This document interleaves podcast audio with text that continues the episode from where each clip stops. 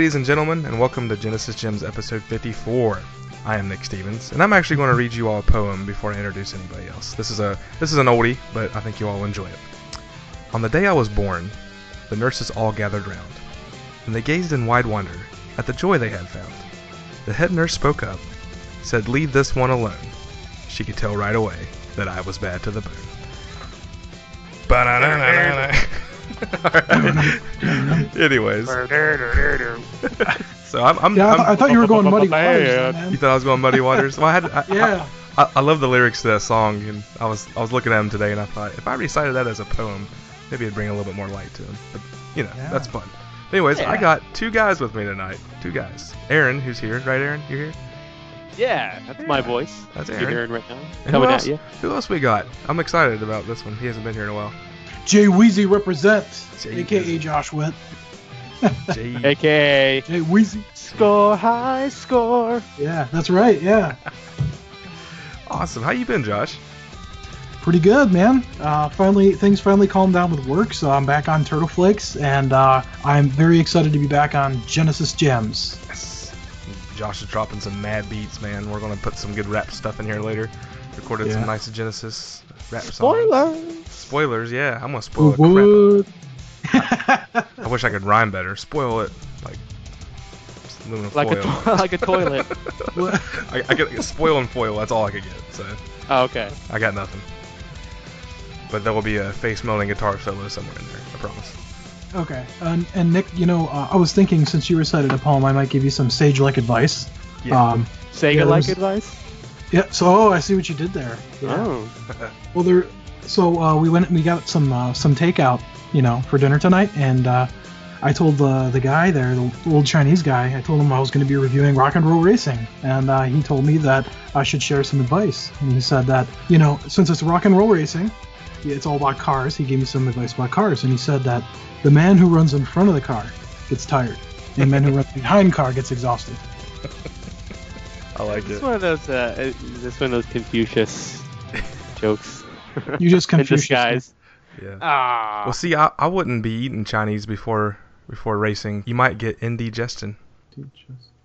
Indy, like, I don't get it.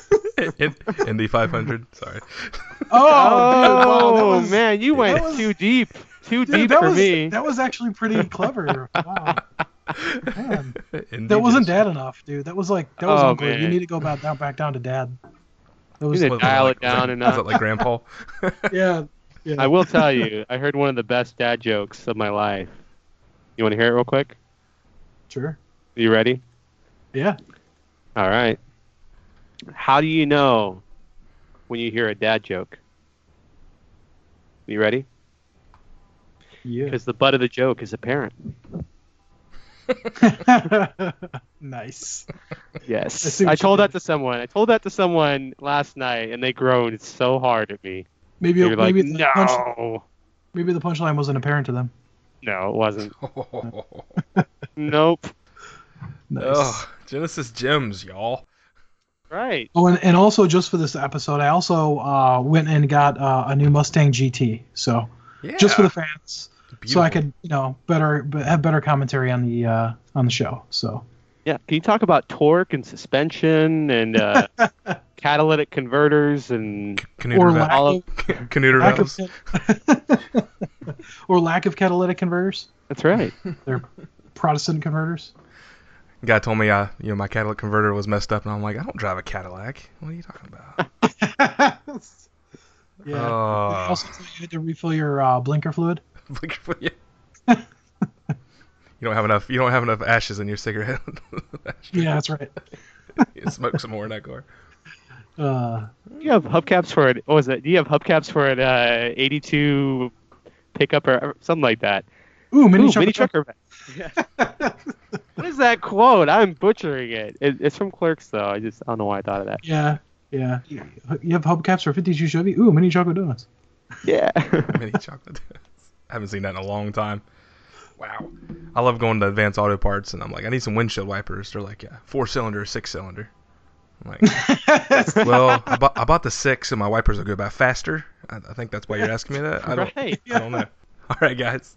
So, Genesis Gems. If you would like to connect with us, check us out on the web at www.genesisgemspodcast.com. Check us out on Facebook at facebook.com slash genesisgemspodcast. Join our Facebook group at facebook.com slash group slash genesisgems. Shoot us an email at genesisgemspodcast at gmail.com. Follow us on Twitter at gengems. Give us a review on iTunes. We're on Stitcher, and we are a part of the Retro Junkies network at theretrojunkies.com. And also, go support us on Patreon. We got one exclusive episode out there. We're getting ready to record another one uh, probably next month. It's going to be Star Wars for 32X. Excited about that. But we are on Patreon at patreon.com slash Genesis Gems. $1 a month will get you all exclusive episodes, and we have many other tiers. We have things out there where Aaron writes you a song. Landon's going to give you a voice Right. message with the Hawkster voice. Some cool stuff. So go check that out, guys. So many tears. So many So tiers. many tears. No more tears. There's an Ozzy. There's, there's Ozzy in this game. Ozzy right there. That's right. That was my favorite Aussie when he had Zakk Wylde. Anyways. so listener business. We have one new iTunes review. Very excited about that. Hadn't had one in a while. And this one's titled "Thank You for Being a Gym." It says a toast to the best video game podcast out there. They may be nerds, they may be funny, but one to say is their jokes are Funny. funny. Oh, nice. Did you get that? Thank you. Yeah, I see what they Yes. did there. That was good. It says, uh, seriously, gents, thank you for making a great show to listen to. This is the first video game podcast I ever listened to, and I'm just glad it stayed around and the content has gotten better along the way. Like many others, I also like to hear the bad reviews just as much, if not more, than the good ones. Keep up the good work, and you all are the best hosers I know. And he says, this show is truly a Jim Jones gym. So thanks for that. That's from uh, J Adams 11 on March 13th. So thanks for that. That was cool to get. Um, I do have another piece of listener business. This was interesting. We had a message on our Facebook page. Uh, it wasn't a group, and this came from a gentleman named Patrick. And this is kind of a long letter, so guys, just bear with me here. It's re- really cool. It says, "Dear Genesis Gems, apologies if this is torture, but with this gift, and let me preface this: this guy actually sent about seven or eight uh, Genesis games. Had like Ter- Terminator, Incredible Hulk, um, and some other games I want to talk about here as well. It says, uh, apologies if this is torture, but with this gift, I'm requesting you guys review Shaq Fu. I was so excited to get this game as a kid. I was a huge Shaq Fu fan, or a huge Shaq fan, and I can't say I was disappointed because I did allow myself to believe it was bad. I played the heck out of this game, convinced that it wasn't badly programmed, but just challenging, but just a challenging fighting game. If you do, if you do decide to review this, and please do, I offer to write notes and do research for the episode. Just tell me when. Says a bit about myself. I've been a gamer off and on throughout my life, from the NES on. My older brother was a Nintendo guy, but I had great parents that would buy me the cheaper consoles when they entered the second-hand garage sale market. Before I got a Genesis, my parents bought me a TurboGrafx 16. I only ever had three games for it, but that console was mine, and it saw a lot of action. Of course, when I finally received my Sega Genesis on Christmas, I found true love in a gaming system. I never got the Sega CD or 32X, but I was still playing the Genesis well into the 32-bit era and beyond. I eventually moved on to the PlayStation and Nintendo 64. I never got into the PS2 or Xbox, but did buy a super cheap Dreamcast after it after its demise and rediscovered my love for Sega. I live in Toronto, Canada, in a one-bedroom apartment with my partner and cat, and don't have room to house all the consoles I would like. Currently, I settle for emulation on my computer and PSP, and that will have to do for now until the Dreamcast 2, of course. It says I'm in the midst of paring down my collection of things as I am moving to the UK to get my PhD. What will I be studying? Well, retro video games, of course, and their cultural impact. But in doing this, I need to let some things go, and what, what better way of parting with some of my treasure game than donating them to a good cause? Do with them what, what you will, but always with love in your heart. Looking forward to hearing many more Genesis Gym episodes. P.S. P.S. The two dudes can eat it. Sincerely, Patrick. Yeah, eat it. So that was really cool. Uh, Patrick sent like a huge box of games with that letter in there, so I really appreciate that. A lot of those games are going to the giveaway stash for our Patreon episodes, so go go check that out. So big thanks to Patrick on that one. And I do owe one apology, and I'll do this on the next Patreon episode as well. Uh, Chris Vanderhoff, I did not say he donated to Patreon because he did it outside of Patreon, but he is a supporter of the show, and want to say big thanks to you, Chris, even though you're a troll. yeah, and for some reason he's always posting. Uh, he he always wants to sell stuff uh, on the Genesis Gems page, uh, on the group page, uh, for, for systems that are not Genesis. I, He's I- like, hey, does anyone want a what was it? Does anyone want a, an Xbox manual? like, anybody want the game.com? Great system. No, I told him he could do that. My fault. oh no, I don't. I don't mind. I just I'm I kidding. think it's funny. Like anytime he sells something, it's never Sega related. All right. Speaking of Sega related, let's jump into Sega snippets. Test one, two. Now it's time for Sega Snippets. All right, I have one quick thing, and I'll let you all talk because I've I've uh, hogged too much mic time. Aaron, you'll you'll appreciate this. I sent this to you, but I finally picked up a complete in box copy of Super Baseball 2020. Uh, bought this last Saturday at a retro game store Yeah. I haven't, haven't been to, uh, about 40 miles from my house. Um, it was about fifteen dollars, but it's in mint condition. The manual looks great. The the original EA thick box is in here. Great game. Um, not going to give away what I think yet, but um, very surprised. I, I played a little bit of this game years ago. Love it. It's a arcade port of an SNK game, um, and, and there's a lot of old throwbacks to baseball stars on here as well. I got the American Dreams team, and um, it plays real smooth, real fluid. Some of the best graphics for a baseball game I've seen in the 16-bit era. So uh, love that game. Again, thanks for the recommendation, Aaron. I, I'm a huge baseball fan, so glad this one's in my collection finally. Yes, can't wait till we cover it. Yeah, absolutely. It's like my favorite baseball game on Sega Genesis. So pretty, so pretty. So good looking, yes. That's a handsome Sega Genesis game. It's handsome. It's smooth, Buttery smooth. buttery smooth. Aaron Buttery Hickman. That's your new nickname. That's right. the Butterman. How about you guys? Sega snippets. Sega Um, snippets. Uh, Josh, I know you All have right. some because uh, I, w- I definitely want you to go first because you showed us some screenshots uh, of something that you purchased. Oh yes. So I've got uh, a couple. So I guess I'll start with that first. So uh, one second. Let me grab it over here. Ah, He's okay. grabbing his car right now. Yes. He actually bought a model car. That's what it Beep, was. Oh, oh, that one. Okay, yeah. Uh, so I I picked up a uh, Ford Mustang GT V8. I was kidding. I- I meant- I love how you said I, I, I picked it up. It was like a pickup. You know, I got just, a couple, I just picked it up. You got a know, it couple was pickups there. this weekend. Yeah. Yeah. New car.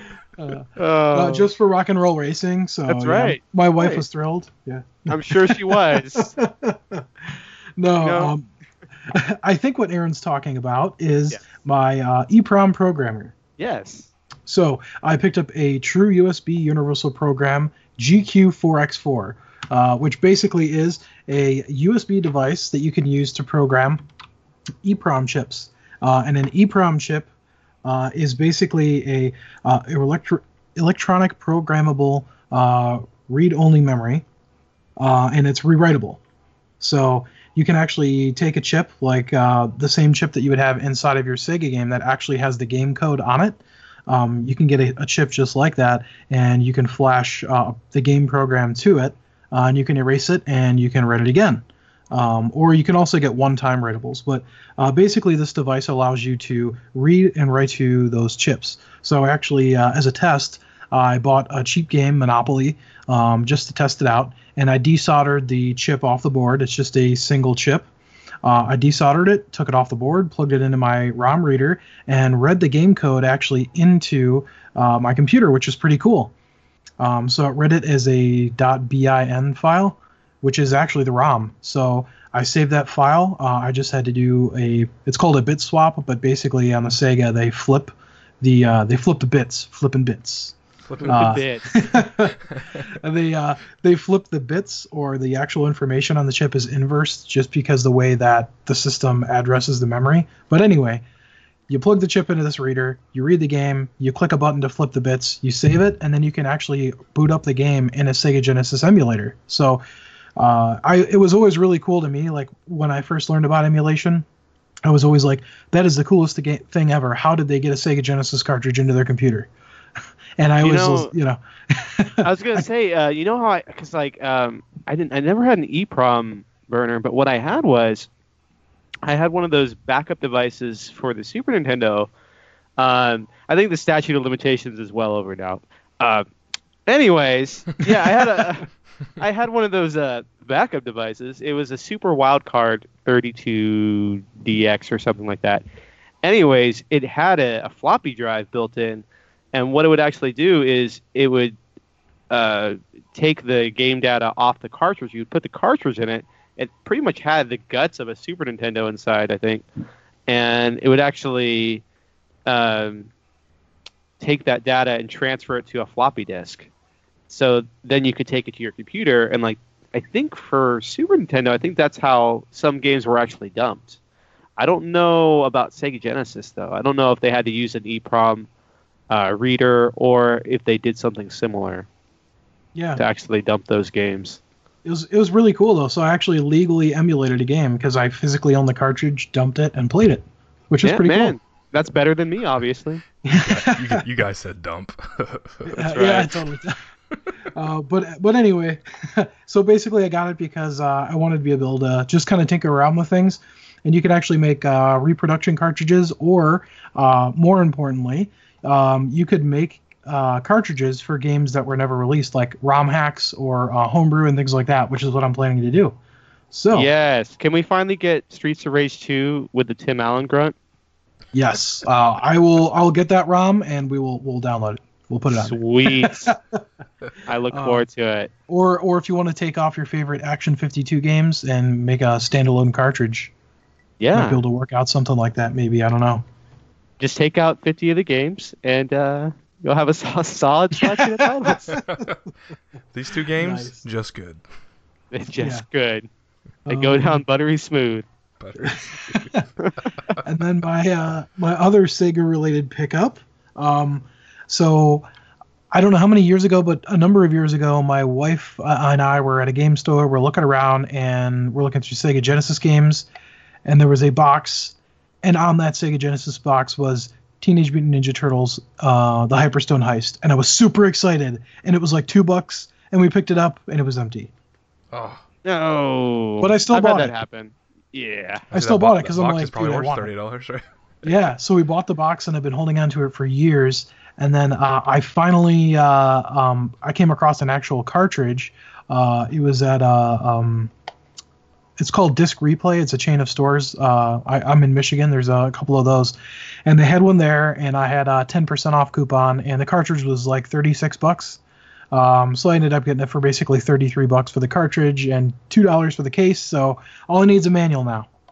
So uh, Awesome. yeah, that was pretty cool. So, if anyone out in Genesis Gems land has an extra manual, yes, just let us know. I'd be I'd be more than happy to uh, take it off your hands. He'll he'll write a sick uh, dope rhyme rhyme about you. yeah, I will. Right. Yeah, I'll give I'll you mad prepare props. a Sega beat. I those need the to right, write you a Sega beat, Josh. That's what I have to do. are those Yeah, right words? Sick and dope. Uh, I'm trying to get right. I'm trying to Yes. get more urban. that that can be used in the hip and or the hop. Okay, cool. That's right. And the bip or bop. Bipper pop. That's probably it for me. Yeah, go ahead. Yeah. Uh, okay, yeah, Sega snippets. Um, yeah, so two things that I can think off the top of my head. Uh, one was something that my buddy Ed Wilson from the Pixel Tunes Radio podcast pointed out. Uh, and I posted it in the Genesis Gems group page. But the I think it's the original producer of Eternal Champions is kind of gauging interest, um, seeing if people are interested in a sequel uh, to Eternal Champions, and uh, I'll have to find the link. I posted it in our group though, um, and I think Nick will be able to find it. But uh, we'll we'll put that in the show notes. Uh, I, for one, am pretty excited. Um, you know, first Eternal Champions, uh, it was pretty hyped up on the Sega Genesis. It was an exclusive Sega Genesis fighting game um, that kind of felt like its own version of um, you know Mortal Kombat with some unique sci-fi elements to it. Um, the game hasn't aged all that well, um, but I can say I loved the Sega CD sequel. Uh, I think is Challenge from the Dark Side. I don't know if you guys have played that one, but that one there's a ton more fighters, a bunch more moves, a lots of different. Uh, I think the be- best part of these games by far was uh, the the fatalities or whatever. I, f- I forgot what they called them in this game, but each character had like three or four different um, death moves that they could do that you could unlock, and and even and one of the moves just thought was crazy at the time uh, was uh, there was like a CG death move. It was like, oh wow, computer generated graphics on my Sega CD. Um, it's it's cool, uh, but yeah. Are you guys hyped for? Would you be excited for a new Eternal Champions game? I'd, I'd definitely play it. Now, um, I wasn't the biggest fan of that game on the Genesis. I haven't played the uh, Sega CD version. I did play. Uh, I think it was a spin-off on Game Gear. Was it Oh, Chicago sorry. Syndicate? Yeah, Terrible, Yeah. terrible. That's Yikes. almost as bad as X-Perts. yeah. So, but um, no, I, I'm I'm definitely excited about any re- reboots when it comes to Sega properties. Yeah, that'd be cool. I mean, I'd check it out. Yeah. Uh, speaking of Sega properties, uh, Toe Jam and Earl is coming to the Switch. Yeah. Yeah. I think we mentioned that. So that's that's pretty cool. Um, and it's also coming to what was it? Uh, I think PC, Mac, uh, Linux. I think it's also coming to the PS4 and Xbox. Yeah. Regardless, I'm excited. Uh, I love Toe Jam and Earl. Anything to do with it, and what they kind of did in this case was they they mix a lot of that classic Toe Jam and Earl one gameplay, but then you get some of the bonus stage stuff from two, and uh, I'm just I'm super excited. I love the original game. It's one of my favorite games to play two player. Uh, so yeah, bring it on. Uh, other Sega snippet, uh, big announcement from Watermelon Games. Uh, new game, new beat 'em up game that uh, is very very nice looking game. Um, is called Paprium, and people might remember it under its working title Project Y. It had been in development for several years um, and just kind of got shelved for a while.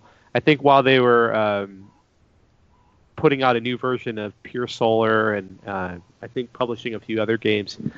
Uh, but you know they finally made an uh, announcement trailer.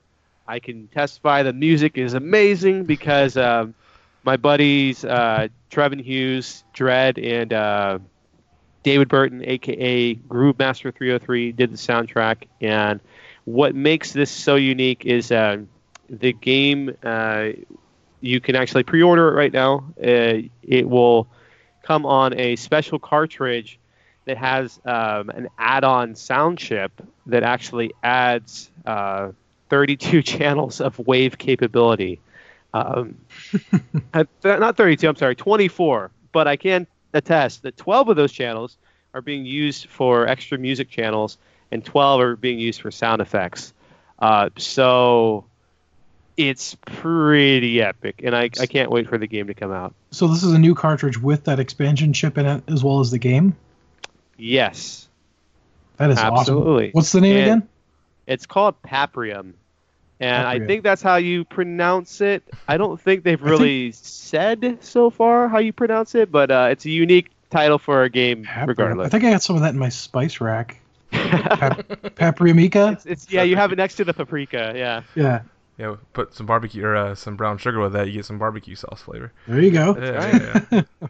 Man, tell you what. I tell you what, if the moon were made of ribs, would you eat them? I smother myself in mustard. It'd be so delicious. Whoa. All right, you got your questions pulled up, Aaron. You know I do, sir. You know I'm I do. pulling up. Uh, you know I do. You know, I, do. I, got, I, I got, a, I got an idea. Let's ask Aaron. Aaron Hickman is a dude who knows a lot about Sega games. Ask him questions, it's okay. And he will answer them if he wants. All right. Ask Aaron. Awesome. Hey guys, this is Aaron of the Ask Aaron segment. I'm him. I love it. Anyways, uh, welcome to another edition of Ask Aaron. First question up is from our good pal Eric Purcell. Nice. Yeah. Uh, who can finish Sonic with all the emeralds? The Sega Man can. Uh, uh, sorry, Eric, you answered your own question. Does it mix it with Uh, the love? Disqualified. Make the world Disqualified. yes. Okay, so I'll make sure. Yeah. Okay, so that that first question was a non-starter, but still love you, Eric. Uh, Stephen Michael, our other resident Genesis Gems troll, asks, if we eat chickens, why not dogs, dolphins, or babies? Hmm. And to answer this um, amazing question, I how do I answer this? Um, we we usually don't eat sentient creatures. That I don't know if you've ever if you read f- far enough into like um, what was it Chronicles of Narnia? I don't know why I thought of that, but there's a whole thing about sentient creatures versus non-sentient. Um, basic, my basic thing about it is some people don't eat meat at all, but there are some things where it's I, I think if uh, we empathize with a creature, I think that should be the answer right there. If we empathize enough with it, then um, we probably don't want to eat it. So it's okay know. to eat Nick DeMarco Yeah. because we don't sympathize with that creature. Yeah, No. he doesn't count. He's he's in the dungeon. I, so so cut there, and I'm just gonna say, I just want to say, congrats to Nick DeMarco. I didn't mention this in Sega snippets, but congratulations to Nick. He's opened up his own physical game store for Nick D's Game Vault. Uh, we just want to congratulate him, um, and you can find his store uh, over in Pennsylvania. Um, Scranton. Go what? Scranton. The electric Scranton. city. Oh man, he would kill us now. Sorry, Not buddy. just a place, but a state of mind. Yes. ah. Okay, so I'm gonna go ahead and move on here. Trevor Franklin of the Retro Bliss podcast, which I highly recommend. You got his name. are- You, you did a good job with his name because I always say Franklin. Franklin. Franklin. Frank. All right. Uh, are there any multi-system game releases that you think the Genesis version is va- vastly sur- superior? Answer this assuming Kelso isn't listening, and that's Michael Kelso from Two Dudes and an NES. Uh, all of them is kind of a boring answer, and I have to agree. Um, and off the top of my head, uh, I feel like most EA sports titles fare better on the Sega Genesis. They seem to run a little smoother, in my opinion. Um, and because there, there's like a yeah, blast processing. There's a thing with certain Super Nintendo ports uh, where they're more colorful, but they have they seem to have more slowdown, especially earlier SNES ports. And I'm trying to think. Uh, I don't know if you guys can think of any off the top of your head. I remember with like NBA Jam, I for some reason I like that more on Sega Genesis, and and some of it might just be nostalgia talking, where it's like, oh yeah, I just played it more on the system. If we're talking vastly superior, um, oh jeez, Mortal Kombat 2. Yeah, Mortal Kombat 2, I would have to give it up for that because mock blood, um, and and in the Super Nintendo version, it's just sweat. Is that, Yeah, that that's, that's the first the one? That's the first one though, right? I think the second one on Super Nintendo actually. had the Second blood. one, yeah, second one did. Um, and that was like a huge change for Nintendo, at least Nintendo of America. Nintendo Yeah. of Japan, they've been doing gory stuff for years. Uh, but Nintendo of America has just had that squeaky queen, uh, squeaky clean image. Squeaky Queen. squeaky queen. It's Freddie Uh, Freddie Mercury in pu- puberty. That's I right. on his I bet. I bet. Squeaky Queen. I bet, I bet she's buttery. buttery smooth. Okay, and Eric Purcell, always uh, our ever vigilant Eric. He he concurred with the Mortal Kombat. Um, I know I'm gonna uh, a few more. There, there's a few Sega CD games that were better um, than Final the Fight. SNES. Kind of, yeah, Final Fight was definitely better on Sega CD than on SNES. SNES version, what you could only play one player, or no, you could only you could play two player, but you couldn't pick Guy. Yeah. And then like they went and released Final Fight Guy, and then they took out one of the other characters, that, that's a funny title. Final Fight guy. It's like Final Fight Guy. Streets of Rage guy. Yeah. Uh, I will say there were certain games uh, where they had two completely different takes on a game um, for the various systems. So, you know how you had like um, Shadowrun uh, on Super Nintendo and Sega Genesis, two completely different games. But I have to give it to the Genesis version, uh, which we did cover on the show here. Um, I just I prefer it gameplay over overall. Um, and Jurassic Park also. I think uh, the mood of the Genesis version is just more on point.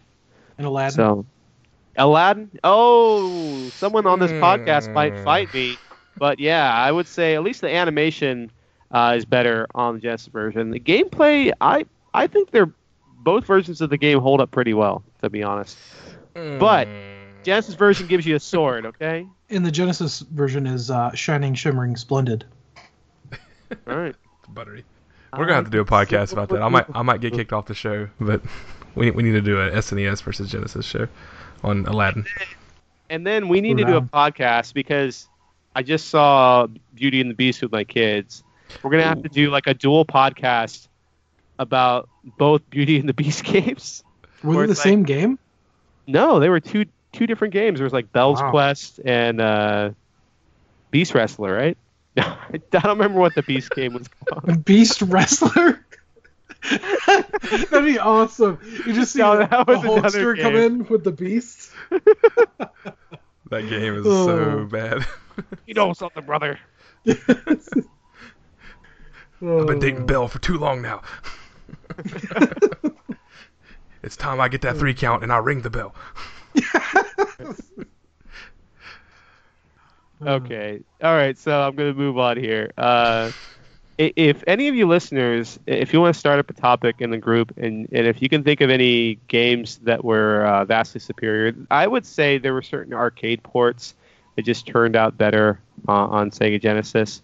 Um, but yeah, if you can think of any, please go ahead and make a topic, and or we can make a topic and we'll talk about it because that is a great question. I appreciate it, Trevor. What Uh, about, so, Ghosts and Goblins uh, two different games actually. again. Uh, wow. Yeah, go, so Goal, Ghouls and Ghosts and Super Ghouls and Ghosts uh, actually play a bit differently. They're two different games. Um, I would say they're both worth playing. Is all I can say about that. Um, so Jackson Sannel, I don't know if I'm pronouncing your last name right. I apologize. Uh, dude, where are your pants? exclamation question mark exclamation question mark exclamation point. Uh, to answer this question, we have to go back to a period in time where men didn't wear pants, and this was during the time. no, I'm just kidding.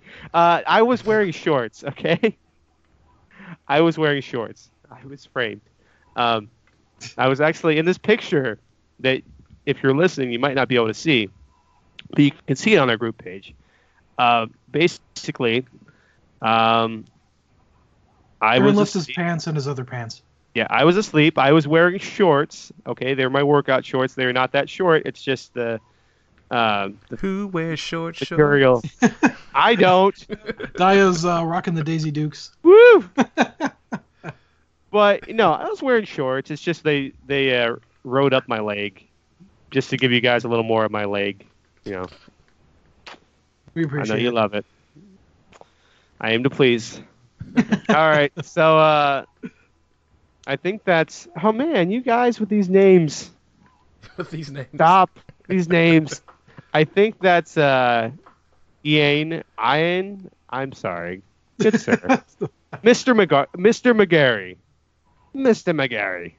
Um, and he says, looking a bit like uh, Rivers Cuomo there. Uh, oh, he's saying from uh, Weezer. Frontman from Weezer. So my question is, what is your favorite Weezer song? Oh, I like this question. My favorite Weezer song, without hesitation, is uh, "My Name Is Jonas." My name is Oh. Jonas. Yeah. Carrying the will. Thanks. For all you've Oh, you shown us. This is how we feel. Uh, yeah, so that song or uh, Suzanne off the Mallrats soundtrack. All that I wanted in a girl. All that I need in the world. girl. Yeah. I once heard, uh, I remember being in middle school, and we had a middle school talent show, and some kids got up and did a cover of that song. It was pretty awesome. Wow. Yeah. Uh, I, I, I, I like the uh, Pinkerton album. Big fan of El Scorcho. yeah. El Scorcho is great. Uh, is is there like a reference to like Japanese wrestling in that song? Yeah, there's some weird references in there. yeah. I, I don't. I, sometimes I wonder, uh, was that racist in the, in the lyrics? But Uh, I think there might be one vaguely racist lyric to the to the song. Um, but I didn't write it, so I'm not racist. exactly. I like Dope Nose too. That's a good song. Yeah. And keep fishing Keep is a great song. Oh yeah, that's a good one. Yeah, I just I just like that. band. You know what? You've given me a great idea. I'm going to incorporate a Weezer cover into my set. Ooh, Yes. Yeah, but I'm hmm, maybe I'll throw some chip tune in that. Woo. chip tune. Yes, sir. I like in All my right. garage. Yeah. I think it's the sweater song. Yeah. Uh, you know where they have the talking at the beginning. Right. Yeah, so uh, we're do- we're playing rock band with my buddy, and his sister's there, and she decides to join in rock band. And in rock band, they play they have the words for that Yeah. speaking part, and she said it like she was like so mechanical when she said it. She was like, "Hey, brah, do you want to go to the party? I want to go to the party." but I don't have a ride. It, we were rolling. We were like on the ground laughing, rolling around. It was the best thing ever. So every every time we see, we're like, "Hey, bro, want to go to the party?" The party. It's great. And I I would say Weezer is definitely a Sega Genesis related band to me, just because when they kind of hit, it was 1994, which I think was right around the uh, a- apex of Sega popularity. So I can definitely say I was listening to Weezer and playing Sega Genesis a lot around that time. Moving on. Great question. Great question. Uh, so Daniel Walker asks, Aaron, we all know. I love how this question starts. We all know you are in reality an android. Beep boop bop. Beep Do boop you bop, dream bop. of electric sheep? Uh, no, I'm more of a Blade Runner fan. No, I'm just kidding. Nice. Daniel Walker asks, Aaron, we all know you are in reality an android. Beep boop bop bop. yeah. My question is, were you built by Sega of America to spy on Nintendo of America? Or were you built by Sega Japan to spy on Se- Sega of America? Man, this question is really throwing my robot brain for a loop. Uh, does not compute. Um, Against Aaron's programming to answer that question. that's right. Go to 80. No. Uh, that was a Commodore 64 joke for you. Um, so to answer this question, I would say I was built. I was built by Dr. Robotnik, but I was built with malicious intention, but I actually have a heart of gold. So I kind of I broke free and uh, I joined Sonic to eat some chili dogs, and the rest is history. All that spying stuff, I kind of leave to uh, other people. Yeah, and then Sonic jumped on Aaron's head, uh, Yeah. and he exploded, and Dia came out. That's right. That's how it Absolutely. That's how it That's- happened. True story. Yeah. yeah. Yep. I was there. I was there, man. Okay, so uh, Nick DeMarco, good pal Nick, what is your position within the Retro Junkies Barbershop Quartet with Rob Landon and Stevens? Also, why do you look like a Hulk Hogan slash Mr. Peanut hybrid in this photo? I mean, do I have to answer that question? Brother. Wait, why, why does he just refer to me with, with my last name? I don't get that. I know. Why does everyone else get a first name and your last name? Yeah. name? Back to the dungeon for him. Why doesn't he call you Stevie Nicks? I don't know. Did anyone ever tease you about that? All the time. All the time. Is it bringing up bad memories? Mm-hmm. Let's just stop right there. Move Okay. So if we were if we were talking about our barbershop quartet of uh uh. Doobie doo whoop. Yeah. boop, if we're talking about barbershop quartet, I would probably be uh, baritone, and then I would imagine Rob would be the tenor, and Nick would be probably a baritone also. I'm gonna guess, and Landon might be the bass. Huh? No, he's a I don't know. bass. No, Land. I don't know. Landon can get kind of a higher voice than I can. Maybe I'll leave you at bass. All about Sweet. that bass. So, sounds good to me.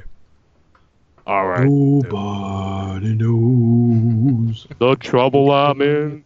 Oh, he's a bass. Ace of base. All right. Wow, we've Nice. got a lot of. I didn't realize how many questions we had. Jeez Louise. Okay, I'm gonna uh, speed along here. Wow, you guys, you knocked it out of the park. Uh, yeah. So to answer that second question, why do you look like a Hulk Hogan, Mr. Peanut hybrid in this photo? Uh, my girlfriend, because I do have one, um, she actually took the picture of me while I fell asleep on her couch. Um, and uh, she added some goofy stickers to the picture. I don't. No one's noticed like Robin from Batman and Robin. He's like creeping out of the picture on the top left. you guys notice that? Oh, okay. Anyway, uh, so Eric Purcell asked.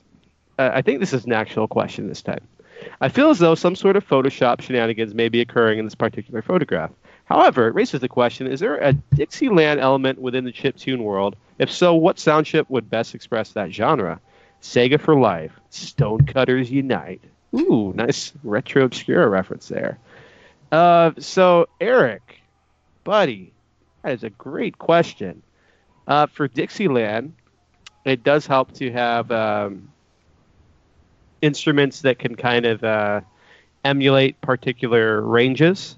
Um, honestly, I think the Sega Genesis could handle it. Uh, if you've ever heard uh, what I think one game that tried to tackle this particular sound was uh, Quackshot, I believe. Uh, yeah, I think the Sega Genesis can handle the oboe. Uh, can handle The people's Brass. oboe. the people's oboe. the Rock says. you, ca- you can't say like Hank Hill there. The Rock says. The Rock says. Damn it, Bobby. Okay. Oh man, we're never gonna get through the show. Derailed. Derailed. We're like an hour in. We haven't even talked about the game. Going off the rail on a crazy train. That's right. Oh, Ooh. nice reference. Good job. Dude, is that a All right. is that a Genesis achievement? No, it is now. So I say the Sega Genesis can handle. Uh, I, I I think it can handle Dixieland. Uh, so the the key to Dixieland is that it's an early type of jazz um, where you have different instruments soloing at the same time over the same chord progression, and so it can sound a little chaotic, but it's it's really fun music too. Um, and I think with the Sega Genesis capability to do uh, brass brassy instruments really well, um, and woodwind modeling. The, those uh, yeah, woodwind modeling. Um, yes, I love to model my woodwinds. With Um, woodwind glue. that's right. Yes, so I think it's well equipped for the task. So Jim Jones, Jim Jones Jam asks, what is your favorite game music produced on the Genesis Mega Drive? The FIFA 96 intro track gives me goosebumps every time. Man, you know what? That is a great question. I have to go. Uh, I could go, go with one of the classics, uh, but the soundtrack I keep returning to lately is Time Trax, which is actually an unreleased game for the Sega Genesis, but it's got a Tim Follin, Follin, Tim Follin um, soundtrack that's just amazing. Uh, beyond that, I always go back to Gauntlet 4, uh, Tashi's uh, uh, Streets of Rage 2, Yuzo Koshiro.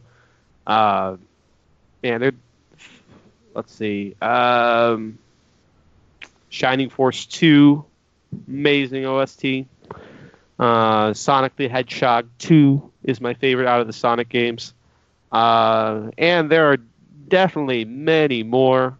Check out uh, a Japanese game called Hybrid Front that has got a pretty awesome, funky soundtrack. And of course, Toe Jam and Earl. I tend to write a lot of funky music. There's even a song off my album that I think Josh has remarked sounds a bit like Toe Jam oh yeah. Oh yeah. uh, Definitely. called Mother Funk Signal, uh, which is kind of a throwback to like George Clinton uh, era funk. So yeah, th- those are kind of my picks. Castle Uh, of Illusion. yeah, Castle of Illusion. Oh, Castlevania Bloodlines. Amazing. Anything Konami did on Sega Genesis kind of turned to gold, in my opinion, music wise. Uh, Ninja Turtles, great OST. What about you guys? Nick, are you a big fan of uh, Chester Cheetah? Just that bass line. Road Rash? nah, I'm a big fan of Streets of Rage too. Um, I love the intro to NBA Live '95. I know we mentioned that before, but there's just something cool about that. It's like very Oh yeah, hip-hop-ish.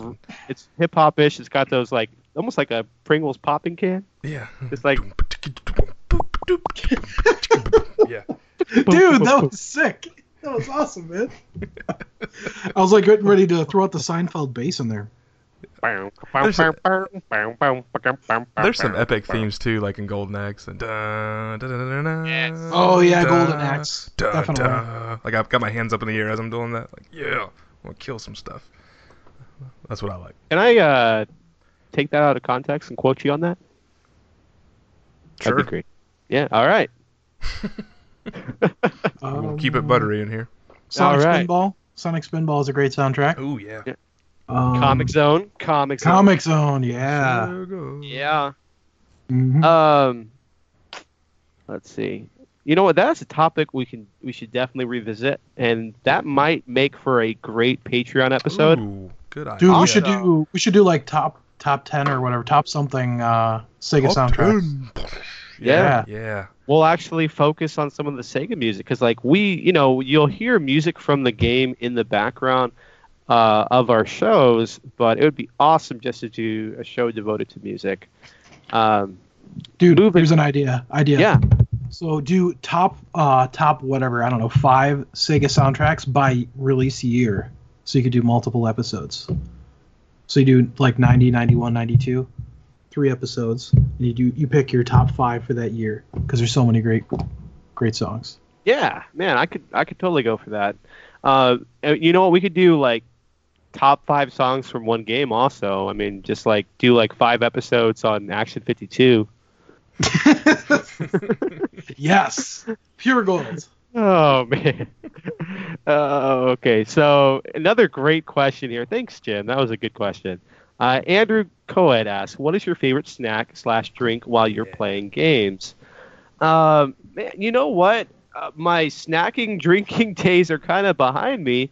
Um, but as far as what I really like to snack on now, um, since I've lost a bunch of weight, uh, I I love Greek yogurt um, and peanut butter. Like that's like my go-to.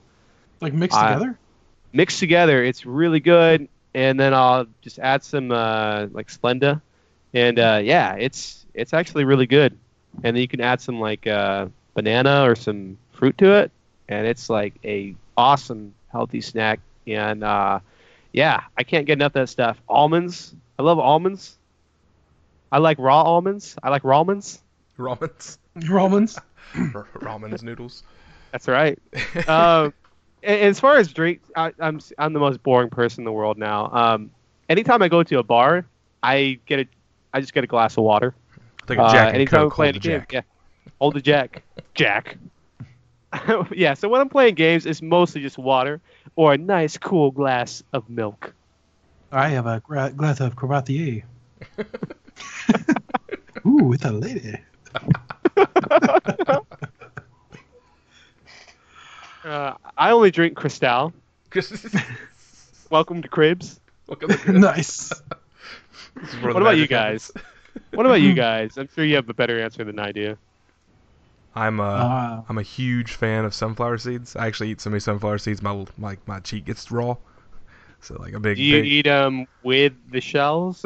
I spit them out. So like this is kind of funny. This is probably kind of gross too. I'll keep a trash can like on the floor, kind of hold it there with my knees, and as I'm playing, I just like spit.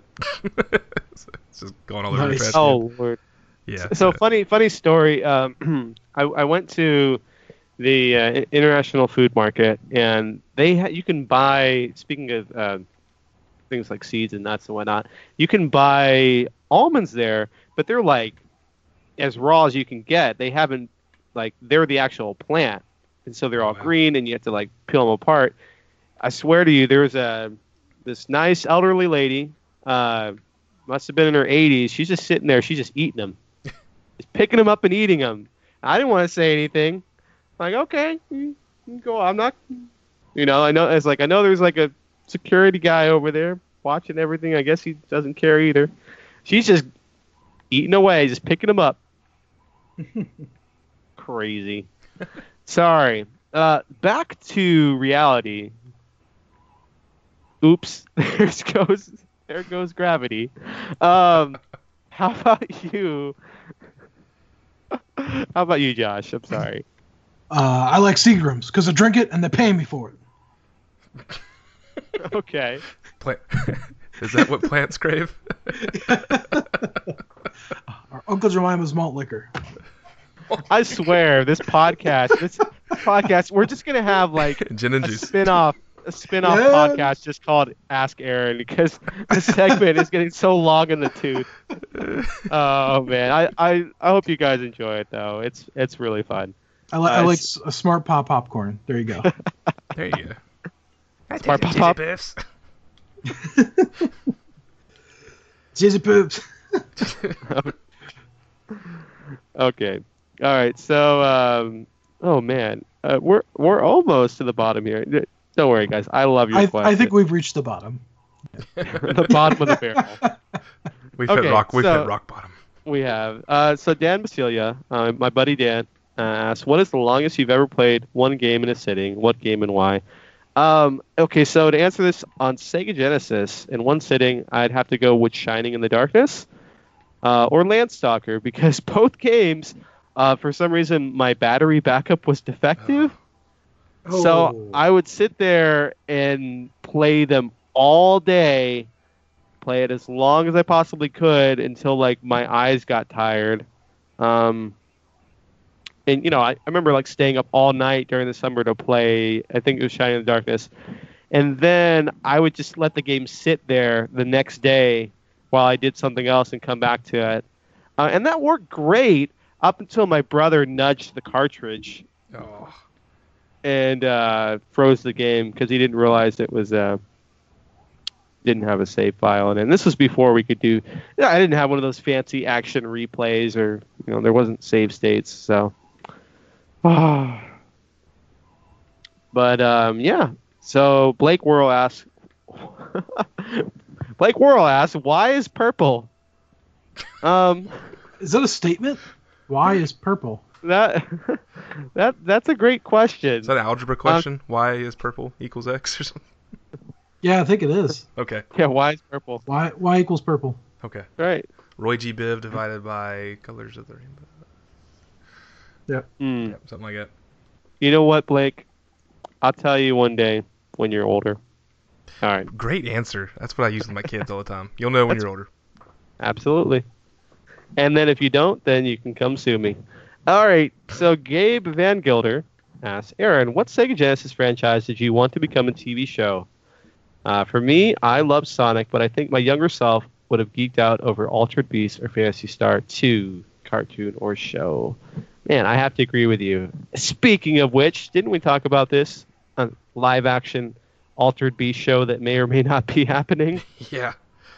In Streets Uh, of Rage. Yeah, yeah. in Streets of Rage? I can't imagine. You know what? Those are going to veer off so far from the source material. I don't know how they could possibly be good unless they had like a a really good writing staff.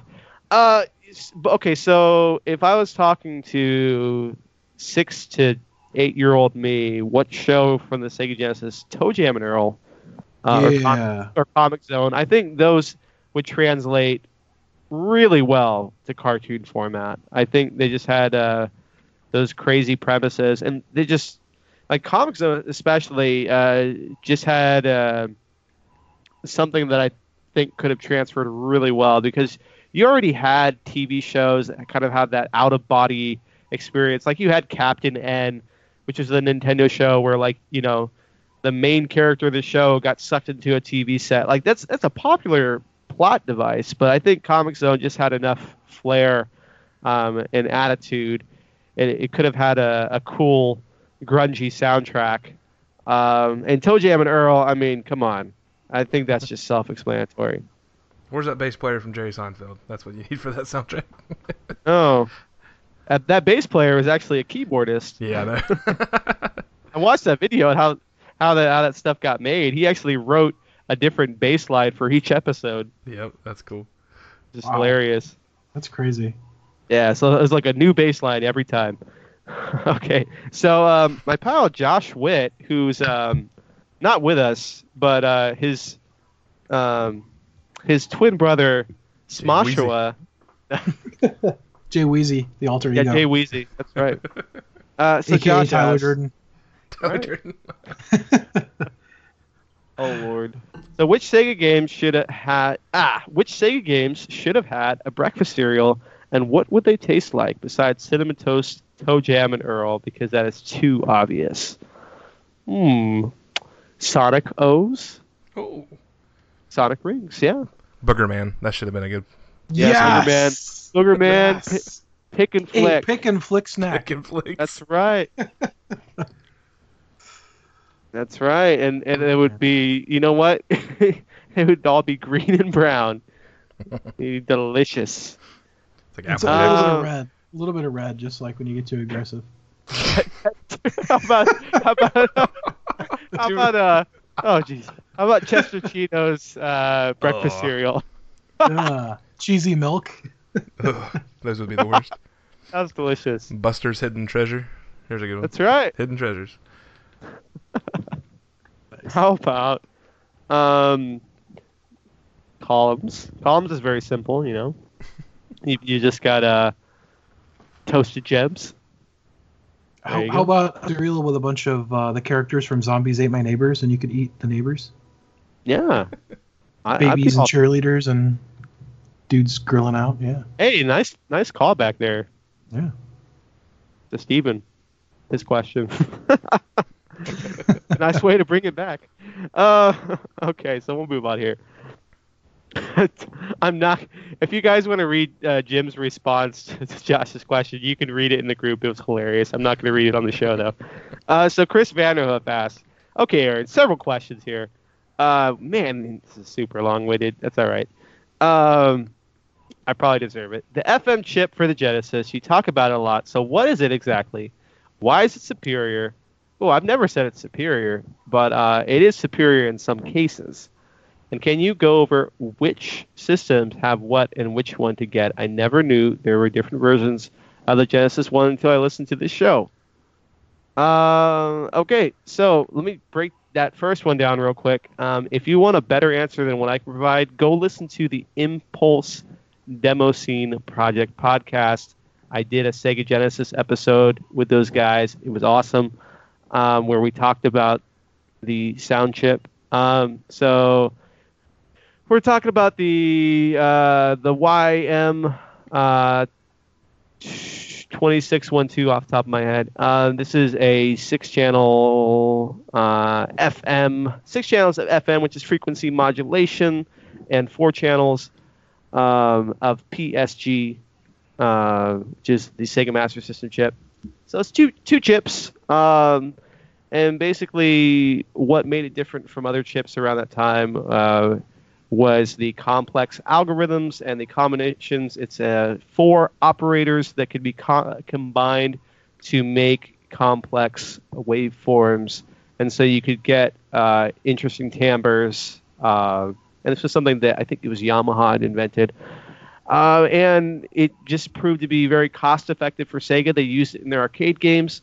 Uh, and so it transferred really well. I, the first time they used it was over in Japan uh, on a home console was on the Master System over in Japan. I think the Mark III.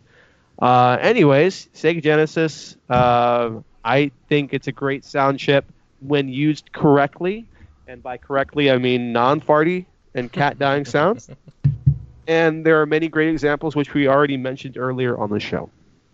And that's kind of my bare bones basic explanation. Um, I can't say it's always better than the Super Nintendo because it's not, uh, as I will talk about on this episode. Um, and your second question is uh, oh, second part of your first question uh, different models of Sega Genesis. So, yeah, Sega kind of cheaped out on their chips, cheaped on their chips. Um, when they released different models of the Sega Genesis and when they let Majesco, I think, release Model 3. Uh, so basically, um, there are different iterations of the sound hardware that make it so like the Genesis Model 2 kind of has uh, I think it's tinnier sound. Um, there's just some there's some subtle qualities uh, that do not come across as well on the Model 2. Plus, with the Model 1, you uh, had the sweet headphone port where you could get stereo sound if you plugged in, um, you know, a pair of speakers into your headphone port. Uh, and you got stereo sound, which is awesome. So the model I tell people to get is the non-TMSS version of the Model One that says high uh, definition graphics. So hopefully that answers it for you. There's definitely more information about that, um, which I think we mentioned on an earlier show. But just Google which version of the Sega Genesis sounds best, and you'll find the the link. I think it's Sega 16. Yeah, and I think some of the Model 2s, the uh, the PSG volume is either too high or too low. It's not mixed very well. Um, but you can find that out there and test that out Yeah. with Streets of Rage. and, and most Sega Genesis emulators actually get that PSG, PSG volume wrong. Also, it always comes across sounding too loud, uh, which is just very noticeable if you've just grown up and played enough Sega Genesis games and listened to the music. Um, two, what is your stance on the Sega CD? Uh, I think it's amazing. I think it's very underrated and awesome. Uh, the system seems to be hated by a majority of the gaming community. Uh, I need you to cite. I need a cited source because that's kind of like when you see on uh, Wik- Wikipedia and you see like a site, like a, a a note where it says by who. um, so I, I think that's un, unsubstantiated. I, I do think there is a reputation somewhere among some circles uh, that it's hated, but I think it's misunderstood. Um, But it's still all good. it's all good in the hood, G. Uh, Mhm. So Chris says he actually likes it. He says this system seems to be hated, but this system is in my top five, possibly top three. We all know the NES is number one. Huh. uh, oh, back in '94, I want to say I got a Sega CDX, which I thankfully still have complete. Uh, and I will say that is uh, that that does does have pretty good sound capability. Um, not as good as the Model One, but pretty close. And it came with Sonic CD, Ecco the Dolphin, Sherlock Holmes, and the five in one or six in one. I was blown away when I first popped in Sonic CD and the intro played and they were singing. First time ever, I was hooked. And those FMV games I love. So why all the Sega CD hate? Um, yeah, to answer your question, um, history is usually written by the winners and or people who thought they won. Uh, and so what I think happened was, uh, you know, maybe a lot of people who were on the Nintendo side of things uh, had it out for Sega and FMV games. Part of the problem with the Sega CD that I will admit is the overabundance of FMV. Um, you know, they honestly did think it was going to be the wave of the future, uh, but it really didn't quite pan out. Uh, plus, I mean, getting these games where sometimes you had like four discs just for one game uh, was just kind of ridiculous. Um, I will say part of the hate also was just the fact that uh, a lot of people want to have a system that's feature complete. Uh, and it's kind of a, a sign of bad things when a system needs an add on to play more games. Um, and it's kind of like, oh, well, what else can we milk you for? You know? And with Sega, it was like, oh, well, we, you know, we, add that Sega, you know, instead of just putting out a new new system, standalone system. Um, but I kind of see it too, where it's like, well, you know what? Uh, we still want to support the Sega Genesis. It's our hottest property, uh, but we want to go ahead and, and add these expansion qualities to it.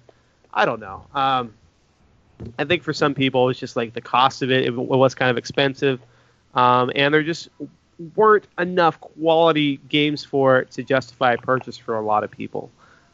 The games that some of my favorite games of all time, though, are on that system. So take it or leave it. Um, three. How did you make this picture? I didn't make it. My girlfriend did. I I explained that. oh no, not that picture. He's talking about another picture. He's like, how did I make the picture of uh, oh this great picture uh, of Michael Kelso from Two Dudes in a Nest holding a Sega Genesis, um, like it was his birthday or like a Christmas present, and he's just like got the happiest expression on his face. he's like, how did I make that picture? I have to give you props for this awesome Photoshop job. How'd you do it? And uh, to answer your question, I actually use GIMP. Um, and GIMP is a free photo editing tool. And so basically, what Michael had done was he'd taken a picture of him holding a Nintendo Switch uh, with some games. And I basically went into GIMP and I replaced the Switch with a Sega Genesis Model 2. Uh, and uh, I replaced his picture uh, in his in his dining room with uh, a picture of Sonic. Um, and then I also replaced one of the games with Barney hide and seek. So that's that's a great site. Uh, final question. Um, you know what? I, I kind of I broke that rule. I'd given a rule out here saying don't ask me so many questions, but I, I'll I'll give it to you. Those- Those are good questions. Uh, final one was how do you grow such an awesome stash like that? You know, I just got the skills to pay the bills. That's all I gotta say. Final question, guys. Final question. We are like an hour and twenty minutes into this recording. final question. Okay, so Sean Robinson asks, "What is the most you've spent on a video game, and which game is it?" Oh, boy, what is the most I've ever spent on a game? I remember buying a copy of Phantasy Star One for about thirty dollars on eBay. Back, uh, this was you got to remember, like I didn't have a job, so this was like with allowance. So I bought a copy of it on eBay, I think back in 2000. So you know, just for inflation, whatever. Um, but shoot, I don't think I've ever spent more than sixty dollars on a game. Even um, games like, you guys remember like Virtua Racing when it was like ninety nine dollars. Yeah, gosh. Phantasy Star 4, even those games, we found ways to get cheap copies of the games because my brother worked at Hollywood Video. Um, so I can't even say that like we bought those new because those are just stupid prices. Um, number two, what is the most you've spent on Sega items, and which items are they? Ooh, good question. Um, probably the hardware itself. I mean, just amassing, you know, like um, Sega Genesis. Um, a, a lot of the stuff I've sold or don't have anymore, but you know, Sega Genesis, uh, Sega CD Model One, Model Two, 32X, uh, CDX, Nomad. Nomad is usually the thing that goes for the most nowadays. Um, I don't have any cool like memorabilia, but uh, I'm always interested to know if you guys do. So, how about you guys? Nah, not really. Uh, systems really what I spent most on. I have a Model One and a Model Two and 32X, Sega CD. All that stuff's probably the most expensive. As far as games go, I probably yeah, I'd say my most for a game is probably maybe 30 40 dollars. I spent quite a bit on Shadow Dancer complete, and um, even the game we're talking about today, I spent a little too much on uh, to get complete. So Ooh, yeah, I imagine. yeah, actually, I, I, I didn't I didn't get it com- complete complete, but I'll talk about that later. But uh, yeah, I, I try not to spend any more than $30, $40 for a game, um, unless I just gotta have it. But haven't quite had that happen yet. You mean you haven't had that urge to to get uh Musha? is- yeah, Musha. Nah, Woo. not yet. That'll that'll be interesting. But I I, I kind of would rather buy three or four games I really really want to play rather than buying some stupid game. Not that Musha's stupid, but some game that's just ridiculous in the price. So. Ridiculously overpriced. Yeah, yeah. yeah. And I, Like, luckily, I I, I, luckily I got go Street. Luckily I got Streets of Rage 2 complete and boxed for a pretty good price. I ended up picking it up for fifteen dollars a couple years ago, which is that was a mint condition. So you can't can't even get that anywhere near that anymore. Yeah, I've Oh. got a Nomad. Um, uh, I think I paid, I don't remember, maybe like 70 or 80 bucks for it. Um, then I modified it and added a new screen into it, which is pretty sweet. hey, I think Chris was actually asking me about that. If you have a good link or something on where to Okay. get a kit for that, Mhm. what he should purchase. I know Chris Vanderhoof was actually asking about that. Okay, yeah, I'll have to take a look. Yeah, the the hardest thing it's not extremely hard to find, but I had to buy two screens, and the first screen I bought didn't work, so that's the tricky part. Uh, if you find the right screen, you're good to go. It's actually what they use in backup cameras for cars. Um, it's just a little one, so yeah, I'll see if I oh can yeah, find a link for you that. got the right yeah the right model number for that or model for that because they probably sell it on Amazon, right? Yeah, I think I got mine. Yeah, it wasn't on Amazon, but yeah, I, I'm sure they have them on there too. Yeah. I've got one. I'm I might have to use that because I'm really interested in using a Sega Nomad for my live sets, um, just because it would be pretty compact and uh, I've got some Sega Genesis tunes that I would love to play on real hardware. Yeah, man, that'd be awesome. You can make that happen. Sweet. Yeah. But man, oh, that was one epic Ask Aaron segment, which is actually going to be longer than the amount of time we spend talking about this game. We should call this episode 54 Ask Aaron slash Rock and Roll Racing. Ask Aaron Nice. about rock and roll racing. Ask Aaron. That should just be Patreon episodes. You can only ask Aaron on Patreon. Patreon.com slash Genesis Gems. We're gonna put Ask Aaron behind a paywall. It's all good. Which many people said they love that segment, so it's not like uh, No, I. You know what? I, I, I appreciate you guys so much, and I'm glad that you um, like this segment, and uh, I enjoy all the questions you send in. Don't don't ever uh, get me wrong here. I really appreciate you guys. rock I'm on. getting teary eyed. Getting teary eyed. All right, guys. Well, let's get right into this thing. Uh, hey, game on, Josh. Game on. Game on, Aaron. Game on. Game on! Yeah, game on. Rock and Roll Racing. All right. So this game, I had I didn't have any true memories for it. I remember emulating this. I never played the actual cart when I was a kid. I remember emulating it and saying I need to go back to that game because it looks cool. And I and I kind of regret not having the time with it that I have had in the past few months here. But uh, I didn't really play it. I didn't see it at the rental stores at all. I didn't see it on the shelves at Walmart or Kmart as a kid. So my exposure to this was none. But um, I did play a little bit of it emulation days back in the late 90s. And uh, until I really picked it up here a couple months ago, that, that's when I really dug in. But uh, you guys have any memories of this game? Uh, I sure do. Uh, I so I don't have any memories of the game that came before this, which is RPM Racing, which we'll talk about later. Uh, but this game, I don't know, it just kind of came out of nowhere. It seemed like, and we rented it. And what I remember was right around this time, uh, I think it was Lost Vikings was out also. Um, and so I started, you know, just kind of paying attention to this little company called Silicon and Synapse. Um, and I don't know, there was something about this game. It just um, it had you know, a really cool soundtrack. I, I recognized at least one of the songs as an actual song. It was a real novelty around that time to have licensed music um, in a video game. I mean, of course, there was like Journey back in the 80s, but uh, on a home console game that was actually, you know, there there's a long history of uh, companies actually putting out games where they just wholesale ripped off music, you know, licensed music to put in a game. Uh, hey, Chariots of Fire on track and field.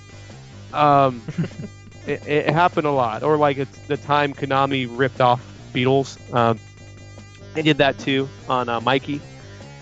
But yeah, the first time I played this game, sorry, um, we actually rented it. We rented Rock and Roll Racing, and uh, oh man, I just remember us having a blast playing. Two player was the best thing about this game. Um, it also really heavily reminded me of RC Pro Am, but um, having that two player just really gave it an edge, at least until uh, there was RC Pro Am 2, um, which actually had four player, but that's another story. I think this game is just still overall more solid.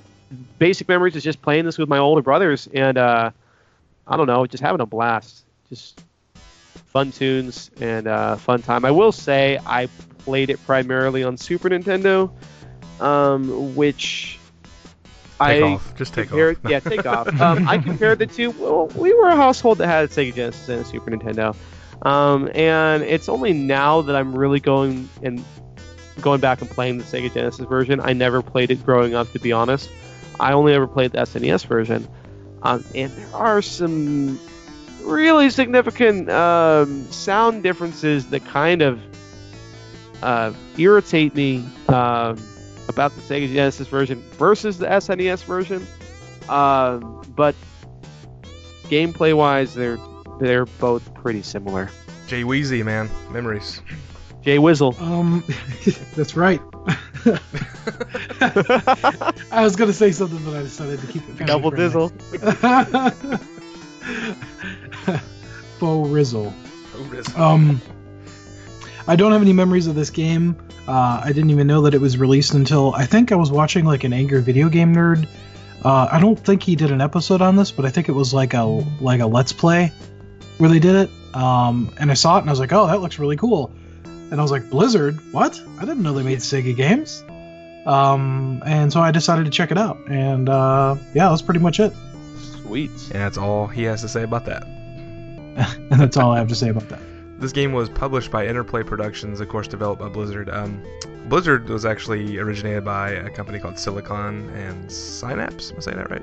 Which made Lost Vikings and then, of course, became Blizzard. So, uh, Interplay actually has a huge list of games they published. Um, some of the ones notable, like Earthworm Jim, Earthworm Jim 2. Uh, they had a lot to do with some of the Baldur's Gate games, which I love. Baldur's Gate Dark Alliance on PlayStation uh, 2.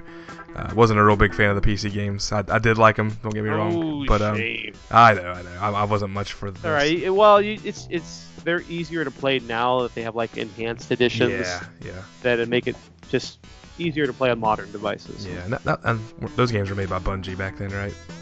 Uh, no, they were made by BioWare Bio. Oh, I'm sorry. I'm thinking. Bi- I meant Bioware, guys that made Star Wars: Knights of the Republic. Sorry. and Wrong- made the new. Mass Effect Massive game. I don't want to talk about. Dragon, Dragon Age, all that fun stuff. Yeah, but so there's a huge list of games they're responsible for, and of course Blizzard, one of my favorite companies of all time. I'm, I'm a huge Diablo fan. Every Diablo game that's come out, it's just one of my favorite games of all time. So it was pretty interesting to see Blizzard make a rock, or make a racing game, and um, I, I honestly kind of slipped under the radar for me because I went back and played Lost Vikings, and I kind of tried to play every game Blizzard made coming through the ages, and uh, Play uh, Blackthorne. Yes, I did. That guy Yeah. sweet. Kind of reminds me of a like an X Men character. Kind of reminds me of me, but with a shotgun. That's right, shotgun me. But yeah, so there's just a lot of cool history there with Blizzard, and uh, it was interesting to play this game because some of the art style you could see, hey, that looks like a Blizzard game. A lot of just kind of sci-fi creepiness going on. But uh, anyways, this game was released in '94. Um, the composer, Aaron, I, I know you've put a little bit of something out there about the composer. Do you have anything to add? Who this guy Uh, was? yeah. So I know. Hmm.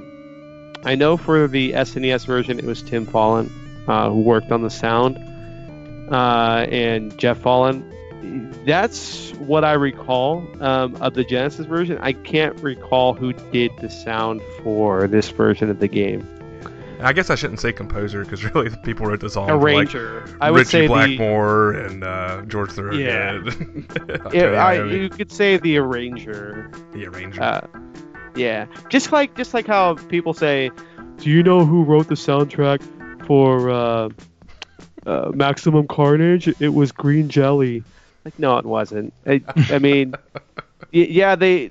Danny like Carey for life. Yeah, I mean, okay, so maybe they wrote some of the songs, but you really got to give credit to the person who arranged it.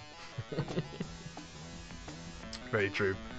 And uh, as far as price goes for this game, uh, the pricecharting.com, it's uh, going for $22.39 loose, $62.79 complete in box.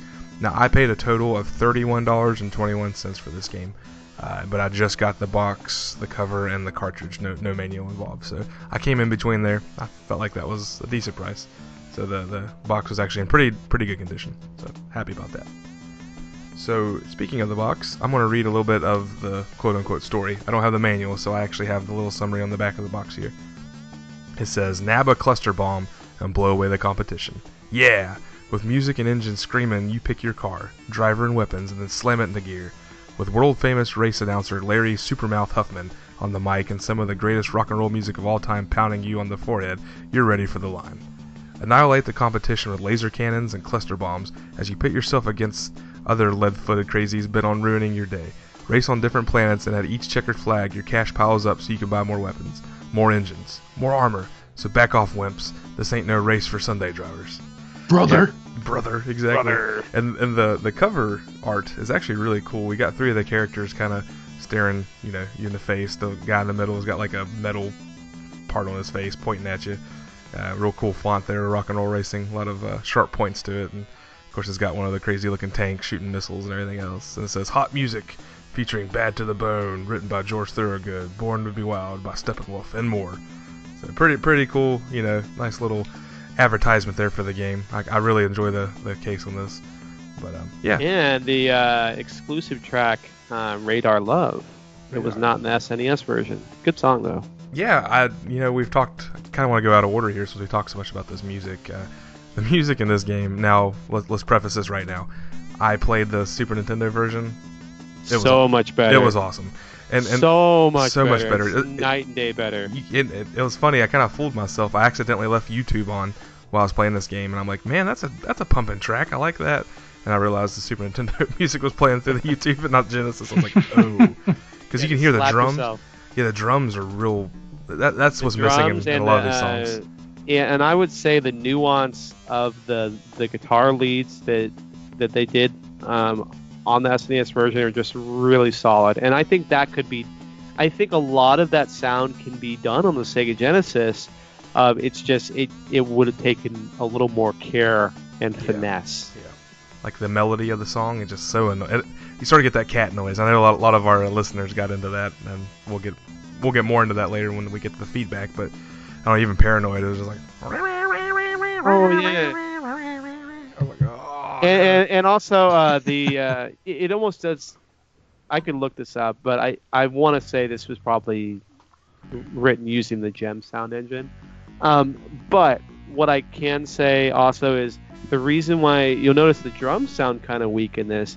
It's because uh, the Genesis uh, only has one channel for sampling. Yeah. And so, t- in, typically in, in Genesis games, if there's not a voiceover or something, that sample channel, uh, that DAC, would be used to have you know the, the, the kick and snare sample, and then you, you would just have the hi hat off of the noise channel. In this case, because you've got Larry, uh, Larry, I forget his name already, but Larry, Larry doing the, Huffman. the VO, yeah. What what happens is, bless this game in the Genesis version, all the other audio cuts out so Larry can you know do do the VO for the game. And the problem is um, that it kind of breaks immersion a little bit because it's like you're rocking out to the tune, and then the tune cuts out. Is like Red Wizard needs food badly. No, I'm just. From Nick looks downtown. lost out there. Boom shakalaka. is it the shoes? He's on fire. Heating up. Puts up a brick. Oh man. Uh, but yeah, it's yeah, that that's the frustrating aspect. Uh, two frustrating aspects. One is the, the the weak drums because they they were written in uh, from what I can tell, just using one of the spare channels. Um, FM drums typically sound a little weaker than sam- sample drums. They don't always though. Uh, so that and that whole voiceover cutting into the music and the sound effects. Like I tried playing with different options just to um, see what I could do because I like the addition of the voiceover. I think it's cool that it kind of adds a bit of um, adds to the frenetic pace of the game is what I would say. It just it, it's a cool thing to have in there. It makes it feel like a monster truck rally. The problem is, it, unlike the SNES version, it just cuts it. Uh, SNES version, you've got the cool tunes playing, and you've got room to spare for his voiceover, and it's not mixed too loud like it is in this version. Yeah. Um, so what I do, if you want maximum enjoyment in this game, you're gonna hear all the lines you ever want to hear from him um, after about four races. So at that point, after you're done hearing, because I like the fact that his voice sounds crystal clear. Uh, I think that's cool. But after a while, I'm just like, I'm just gonna turn him off now uh, and, and try to enjoy the game without it. You could put in a Black Sabbath CD and just enjoy that. Yeah. Well, speaking of which, there is a Rock and Roll Racing remake you can grab now. Uh, it was taken off of Steam, but um, yeah, there's a Rock and Roll Racing. I think it was originally called Rock and Roll Racing 3D, um, and now I think it's just called Motor Rock. But you can grab it online um, if you go to the developer's website. They had to take it off Steam because there was a obvious IP conflict with Blizzard. obvious Uh, because they Wow. used assets and music um, and stuff and Larry's voice. Uh, but you can still get it from the website. They sell Steam keys, or they're I don't think they technically sell them, but they say for a do- donation of only three dollars, you can get a copy of the game. I just watching video of it. I say it's worth it because you can also put in custom soundtracks, um, and the gameplay looks like it runs Super Smash, Super Smash Brothers, Super Super Smash Brothers. super fast and Brother. buttery smooth. Oh, yeah. So I, I- I think the music's definitely something to talk about first, like we just did, because it was called Rock and Roll Racing. But um, Yeah. It- Don't okay, so don't- do you think it's sorry? oh, you, you go ahead. I was gonna say, do you think it's weird that this is actually like the second game in a three-part series, but it's typically the only one ever, anyone ever talks about. Yeah, exactly. I, and there's some I didn't know that. yeah Yeah. R- RPM right. Let's okay, so let's take a sidebar and talk about RPM racing a little bit. Sidebar. Sidebar. I played it a little bit today, um, and it's really interesting because it's not very good. Um, there are some great ideas that would transfer over into this game. Um, it looks closer to RC Pro Am than it does to the look of this game. I would say the art style wasn't quite there, um, and it moves a little slower, but it had the cool like you know upgrade your parts, um, get different vehicles that sort of thing. That was uh, there. I just didn't have much character, and the soundtrack was just abysmal. Um, so yeah, it was definitely one of those games where it's like I'm glad they didn't call that game Rock and Roll Racing because it was definitely not. Um, It, and it's funny because I actually rented this one um, as a kid. They had it on Super Nintendo at the local rental store, and the cover Yeah. was awesome because it's like this cool looking Ferrari type car getting ready to get smashed on by a monster truck. All these flames popping out. I'm like, yeah. Of course, I turned it over. I'm like, man, that looks so much like RC Pro Am. Gotta play this. And uh, it just wasn't. Yeah, it wasn't there. it was an early. I think it was almost like a launch title. It was Yeah, it early was- it was game close. for the system. I believe, and, I believe uh, it was one of the ones that had the uh, like the front tab of the uh, Super Nintendo carts. You know, before they had like the little Yeah. ramp groove. It's just one of the ones that. Stuck Yep. Yep. Yep. I recall that, and you know what? It, even when you play one player, the game puts it in split screen, which is just kind of funny to me. Yeah. Um, which I think is kind of a throwback, also. Uh, so we say RC Pro Am a lot, um, which is kind of where these games take off from. Um, and, and even Mario Kart owes a debt to RC Pro Am. yes, it does. Absolutely. Um, but there's another game on Commodore 64 called Racing Destruction Set, which is worth checking out, uh, at least on YouTube, um, to see kind of like the origins of the genre. Um, because you could, and that, that was one thing that one thing that RPM Racing um, that took from that game that's not in. One of the only features I think is actually missing from Rock and Roll Racing is the fact that you can't build your own tracks, which I thought was a cool feature. So that's something that you can do in RPM racing. That's kind of cool. Yeah, Uh, but uh, A- And the cool thing about these type of games like Rock and Roll Racing, RC Pro Am, I'm not a real big racing fan. Um, I'm not really good at the game, so that kind of plays you don't into like it. Tide? What's that? Hey man, do you like Tide? like a Mitch Hedberg joke about NASCAR drivers. Yeah, I love Mitch Hedberg. but the reason I like these games and Mario Karts because I can pretty much just leave the pedal to the floor, gas all the way down, and just go for it. And, and it's pretty forgiving if you if you wreck or crash, you know you can get back into the race. And I, Hey I Nick, don't. Yes. you like passing gas? You're starting to. I'm starting to rub off on you guys a little bit. Aren't you? Yes. the reason I like this one probably more than RC Pro Am because you, you you don't just fail in RC Pro Am. You know you have continues and you're done. Uh, Yeah. This one this one will actually let you usually race about ten races per per session. And, and you never you never truly die. no no even even if you don't like you have to get so much money or so many points to go to the next session. And You don't it- game over. Exactly. If, if you don't hit those points, it actually just starts you back over, and you're building up money, and getting new parts and things for your uh, for your car, your vehicle, whatever. And uh, th- th- that part I like, but I'm like I said, I'm not a real big racing fan. But games like this kind of pull me in a little bit. That a little easier to play, especially since there's a rookie. I, I tried playing this game on normal, did not work out for me. R- rookie was Yeah. rookie was good. I, I got first place for about my first ten races, and then it got a little harder. Then I got to the point where I could barely get third place. And started to, you know, level up my car a little bit. Eh.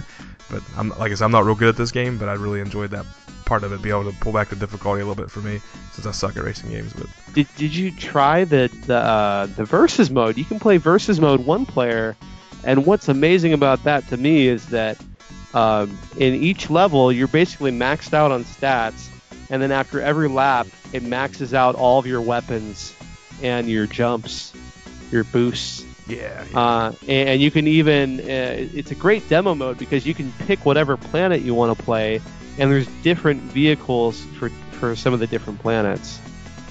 Um, so it's a great way to kind of if you want to check out different levels of the game and see what it's about. If you don't think you're ever going to get that far into the game, um, you can see what it's about. Because I, I mean, with this game, like I will say, some of the level design can get a little repetitive just to, due to the nature of the game, but um, it's it still has that one more go aspect to me uh, that appeal. And I think having the map in the corner really helps on those tight turns. I have oh to say, yeah, yeah, and and uh, especially because like just how close you are to the track. yeah, It's and- not super zoomed out. Yeah. may- maybe it's just me, but I I constantly on the tracks that had like uh, crossroads, I constantly turn down the wrong way, and I'm like, oh crap. Any- any- Anytime there's a crossroad, you just gotta stay straight. But I keep forgetting that. I, I turn right or left and go, oh crap, everyone's passing me, going the other way. Happened every time. Oh yeah, And the two, what's really cool, you get to select a hero, as they call it, and there's uh, th- there's some interesting personalities here. There's uh, Snake Sanders, who is from Terra, which I'm, you know, that's the planet or whatever. He's like a blonde-looking guy, pretty boy. is he from Planet Earth? Planet Earth. Cyberhawk, and uh, Ivan. Chewbacca. Yeah, Ivan Zypher, who is Chewbacca, pretty much. He pretty much is. Katrina Lyons, uh, Jake Badlands, Hey, no, that's Katarina. Katarina, My Katarina. daughter's name. Oh, that's right. I forgot the uh, A. Katarina Lyons. Jake Badlands and Tarquin. Yeah. And, and the cool thing about the characters is each one has some attributes. So like Snake Sanders has a plus one in acceleration, plus one in top speed. Cyberhawks has plus one in acceleration, plus one in jumping. So there's a there's a little strategy there. You can pick some guys and kind of see what you like to race with, and maybe you know if, if you're if you need some help with cornering, you pick Jake Badlands. Yeah, whatever. I don't know how much it actually helps. I only picked one person, which had to get had to go with Snake. He looked pretty cool. Back when racing games actually had like character to them, right? Yeah. yeah. When you got to pick different characters with crazy background stories, all that fun stuff. Yeah, and then And I think you can unlock uh, one of the characters from Lost Vikings in this game. yes, uh, was, was it Olaf? Was that the name? Yeah, Olaf. Really? Yeah, yeah. Absolutely. Yes, And, sir. and then all your different screens had characters like uh, the equipment shop. You had that weirdly alien that looked like Slimer with horns. Um, yeah, yeah, that was awesome. and, and when you advance a level, um, of course, you got the Kurt Russell ripoff there with the uh, eye patch and the long hair, and, and then uh, the car shop. There's like a rat. It's kind of funny. It's like you're you're going to like a used car shop with this rat with a gold tooth and a bow tie. It's like, oh man, that that's kind of funny. And of course, Larry the announcer, which you know you can turn Larry off if you want to, but he's a he's an interesting cat. But there's just real good character to this game. Every screen has that detail, real cool pixel art, things like that. That I, I thought really brought out. It's stuff that I would usually look over in a video game, but you know, doing a podcast about things kind of makes you want to look at it a little deeper. But I did like uh, some of the uh, some of the character in the game. I thought was really cool. I would love- agree with you. I love that when you select a car, it's like the claw game. Yeah. It's so cool. You If you, if you try to exit the claw game uh, without picking a car, he, the, the guy will say something like, uh, "You ha- you know, you can't do this without some wheels or something." He like denies you. It actually changes the text at the top. I thought that was kind of cool. But yeah, and then you get to pick the color of the car too, which I thought was neat. I always go, always pick black. You know, rock and roll, gotta have that, that death metal color black. Yeah, Back in black. yeah, back, fade to black. Yeah. Black When you're death metal, but your mom still buys your jeans. oh, he's so death metal. That's right. But um, it's well, there's some cool cutscenes in here. Like when you actually advance to a certain session, go to a different planet, it actually shows you like leaving the planet and getting on a ship and going to the next one, which I thought was really cool. Because like you mentioned there, and I, I got a little bored at first because you do the same tracks over and over again. Like is this ever gonna, is this ever going to end? And all of a sudden, you beat that session or whatever it's called, and you go to the next planet. And, And you can even skip ahead if you get enough points early Yeah, on, exactly. which I think is really cool. I think it's cool to have that kind of progression system that advances you up a class, basically. And the more points you gain per level um, by picking up, I think you can. yeah, I don't think you pick up points, but you do different things that actually earn you bonuses. Um, yeah, you can pick So up like can- a pick money up on the track. I know that was one of the Yeah. bonuses. Yeah. Yep, and and so you can do different things uh, to earn you extra points because there's money and then there's points. Yeah. So pretty pretty cool stuff. Yeah. With with the gameplay, the, the the button layout I thought was really cool. So you're you're if you're looking at like a three button Sega controller, your B button's your um, acceleration, and then your A button shoots forward. So you got like missiles or bullets, and then your C button actually drops things behind you. And I thought that was real cool because you can just kind of hold on the B button and then kind of uh, move your thumb around to where it's not real awkward. Because sometimes the three button controller can can get in the way if they don't do the control schemes right. I thought I think it's better in this than the SNES version Exactly, actually, exactly. because uh, the SNES version is kind of mapped funky, where um, well L and R actually act as uh, turn left or right if you want, yeah, but who's, who's going the, to use uh, that? yeah, that's weird. The uh, X button is your jump button for some reason, which is just the weirdest, awkward thing for my thumb to do. I don't like hitting that X button. Um, I'd rather it be like Y, but the Y button is the same thing where it kind of acts as your shooter button. Um, I like how in this version, if you just double tap uh, your gas button, it actually a- acts as a jump button or as a as a nitro boost yeah, and this is kind of an evolution of um, RC Pro Am again, in that um, in that game, you didn't get more than one weapon at a time. It was like either or, where it was like, oh well, you can have the the bombs that explode behind you, or the oil slicks, or you can, uh, you know, have the gun guns that shoot ahead. Especially in uh, it was RC Pro Am 2, I think that introduced rockets that you can shoot. And one, um, I think it's, is really interesting. Um, not a lot of people played RC Pro Am 2, but it's actually a lot closer to this game than uh, RC Pro Am 1. Um, especially with like the elevated levels and having multiplayer capabilities and the upgrade systems. Um, it's pretty interesting, and and if you like rock and roll racing, I, I actually I recommend you check out that game too yeah, absolutely. even though it's on NES. Um, Yeah. You didn't hear it from me. Wait, how did you how do you guys like this compared to Championship Pro Am? I would say, I mean that was just a straight port of RC Pro Am, so this is to me this is definitely better. Except you don't want to spell Nintendo. I think you spell champion, right? You're right, you do. nice. Wait, could you imagine if you only had to spell Sega? oh, that'd be That would be great. great. That'd be awesome. There was nothing Uh, like that you- feeling though, playing RC Pro Am, getting Nintendo spelled out. Like, oh, cool, I get the minivan looking thing. Oh, I know. When your vehicle got upgraded, yeah. Yeah, that was kind of cool. And I, and I, I like the um, I like the vehicle upgrades in this game too. They're I do pretty pretty sweet. Yeah. The just the, the des- designs of the vehicles pretty awesome. Um, Yeah, and I like you know when you get like the kind of like the hoverboat type looking things. pretty nifty. I pretty cool. I, I didn't I didn't quite make it that far. I I, I made it if you play it in a you play it in versus mode, you can just go check right out those it. levels, which I yeah, which is what I recommend doing. If you want to just explore what this game has to offer uh, without having to do all of the heavy lifting, um, check out that mode. It's a nice mode for two player. Absolutely. But uh, s some of the things I, I kind of forgot to talk about. We, we mentioned some of the power ups on the on the track itself. So that there was money. There's also health power ups because you have a health bar on this game. On, You on this one, gamed yeah, and knocked about so much. yeah, and and it's funny. The Genesis version has a red meter, and then the uh, I think the Super Nintendo version has like dots. Kind of funny how they have different health bars. But uh, anyways, yeah, you're getting hit a lot. You're running over spikes a lot. And every time you uh, do a jump and you land, it takes a little bit of your health away. So you're going to get blown, especially when you get to the later stages. You blow up a lot.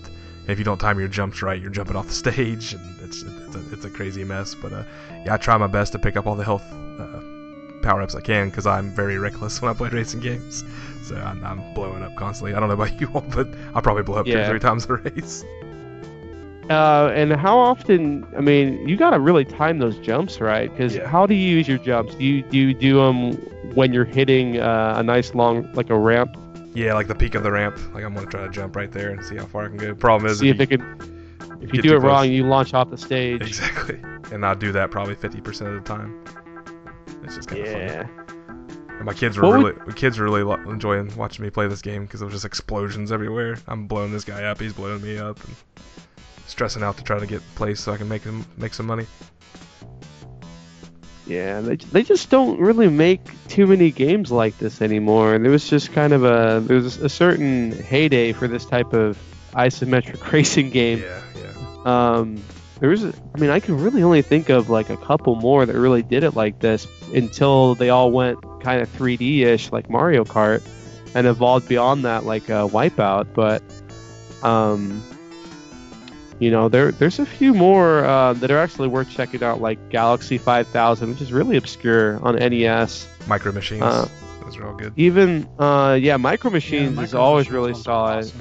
Yeah, Hey, totally. Josh is here. I'm here. What's up, Josh? Jay Weezy? Oh man, I swear we were talking. He was probably talking the whole time on mute. That's what I always Uh, say. I- uh, I was muted. Oh no. Oh man, that's so we couldn't hear all the bad stuff he was saying about us. Yeah. Well, it was it was I was mainly all about Kelso, so it's okay. That's, Oh, okay, yeah, that's he's, good. he's the worst. He You're is the forgiven. worst. Yeah. yeah, man, I love uh, I love Micro Machines. It's so fun. That's that's a great game. I don't. Absolutely. Did I talk about my pickup of Micro Machines on the show? I can't remember. Did you don't- get? I don't remember it. I found it uh, at a local flea market, and the, the it was in the box with the cartridge, no no book. But the best part about it, it just reminds me of nostalgia. It, it came from the rental store that I went to as a kid, so it had it had the holographic sticker from Network Video, Point Pleasant, West Virginia, on the cartridge. Oh, that's And I awesome. like it will stay on there forever. That's just total nostalgia for me. Very excited to see that Nice. Nice. code, and of course you know the Codemasters uh, cartridge was one of the coolest looking cartridges for the Genesis. I don't know if you all have seen that. That almost looks like, like a pyramid, or like no, Yeah, like, like, like yeah. a I had the uh, the uh, Dizzy one, and I had the Cosmic Spacehead one. yeah. Yeah. Oh, those, those were yeah. interesting.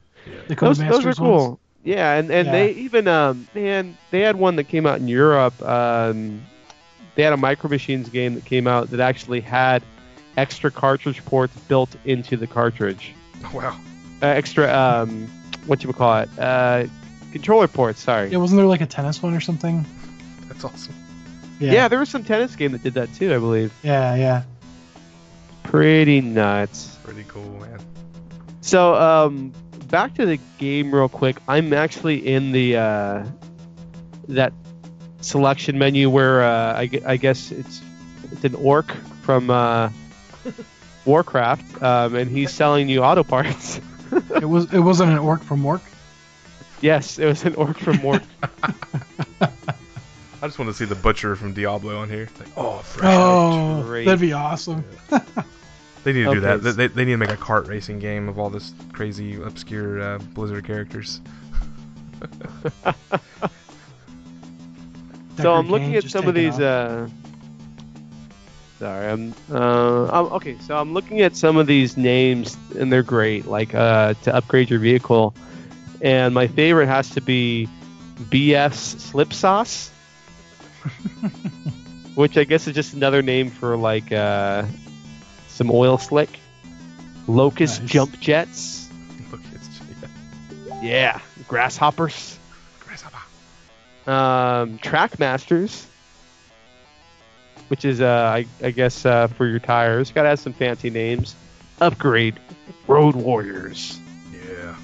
Awesome. Yeah, Road Warrior. I was gonna say this has a very like Mad Max feel to it, right? Yeah, There's a yeah. Mad Max style yeah. to it, and I I think, I, I think to a certain extent, extent, most car combat games owe a Big time. some sort of debt to that that franchise. Big time. Oh yeah, definitely. So, Yeah, absolutely. Um, so as far as this game goes, what's the furthest you guys have made it? I will honestly say I've made it to like the third planet, and then I'm like I'm toast. That's exactly where I got. That's where I left off. I have my password saved on my phone. Took a picture of the screen. Yeah, that's where I left off. I think I got to the second one, but uh, yeah, I'm not that great at racing games. Join the club, man. Yeah. Yep. But uh, it it is a fun game. I will definitely say, especially if you've got a second player. I kind of wish it was four player, but I don't know how they could handle it. So RC Pro Am 2, I will say it did four player.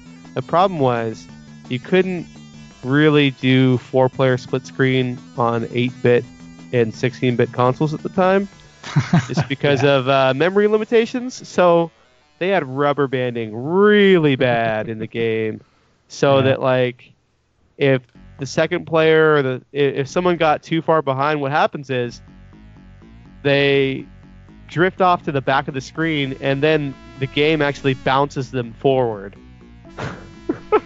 yeah. so that everybody stays on the screen at the same time. So I'm kind of glad they didn't do that for this game. You you, you only get two player, but uh, I think the remake actually offers uh, four player capability, which is amazing. And also, I think the other cool feature about that remake is the fact that you can change the camera angle, so you can make it so it's actually um, full on 3D straight ahead. Oh, that's Just- pretty sweet. So it's pretty neat. So you kind of get to see more of the planet you're on, um, which which is a nice touch. Because I, I like the little details on the levels. So you know, I, I like the, like the spikes on the side of the road. Yeah. Uh, and, and then like you get to one planet where everything's like skulls and bones, and you know they eat humans, and it's great. Did we talk about that earlier? That yeah, so we talk about the different. Oh, what? Uh, yes, we did. That was a very interesting question that I do not want to answer again. No, I'm, I'm just kidding. I think I gave a pretty nuanced answer. That was a good answer. Very, very good answer. oh man, so I'm trying to read. I, I didn't take the best notes on this game. Like it's funny because I actually just sat down and played this game and just enjoyed it. I usually hit pause and type all these notes out, and I'm, and I'm so used to playing bad games because we've covered a lot of crap lately, a lot of, lot of garbage. So I it- know it- Sonic 2. Jeez, Yeah, I know, man. the worst. man, I was thinking Last Action Hero and Heavy Nova. And Those those are the best. those are the best, yeah. I know. Sonic 2 was way better on the Super Nintendo. yeah, it was. Sonic. All right. I just remind that uh, for some reason that reminds me of that device that you can the retro port that you can plug into your Super Nintendo to play Sega Genesis games. Yeah, I had feels, one of those. Yeah, feels it's dirty. It was dirty. It's like I was, was like I was Playing Sega Genesis with a Super Nintendo controller. It's like cheating on your significant other. You're like, It is. Better This lock is- the room first. this is ugly. Yeah. Turn all the pictures of my kids over. turn that turn that picture of Sonic over. Don't look at me, Tails. exactly. Turn the lights off. Uh, my I, my I actually gave- kids. I gave uh, that. I gave mine away. I had one um, a couple years You ago. did. I gave it away to somebody. Yep. Give it away, give it away, give it away now. Oh man. Okay, so you reminded me for some reason of my kids. Um, my daughter was just like, "Dad, can we watch Sonic?" Okay. And so we watched some of the um, the classic episodes of Sonic the Hedgehog. uh, the best cartoon version of Sonic, which is the first series. It was Adventures of Sonic the Hedgehog. Mhm. I wasn't a huge fan of Sonic Underground. Just thought that was kind of cheesy. But the first one, pretty interesting, pretty fun stuff. Oh yeah. Good stuff. That's where the chili dog started, right? Yeah. Chili dogs. Man, they opened up our Dairy Queen. Our Dairy Queen's closed three months out of the year. Opened it up last week. Got me a real good hot dog the other day With Nice. sauce? with sauce. Yep. I was going And to they a. just call it DQ now, don't they? They they drop the queen. It's just That's that's so funny because at work they always talk about data quality and they're like, yeah, what about DQ? And I'm like, oh, I want some ice cream now. That's some ice cream. uh, this is an odd great. dairy. This is an odd Dairy Queen because it's like locally owned. So they, they have some of the chain stuff, but they make all their own food. That's like not even part of the regular Dairy Queen menu. They don't serve they- hamburgers. They don't serve chicken. It's literally just hot dogs and like barbecue sandwiches. They home make every day.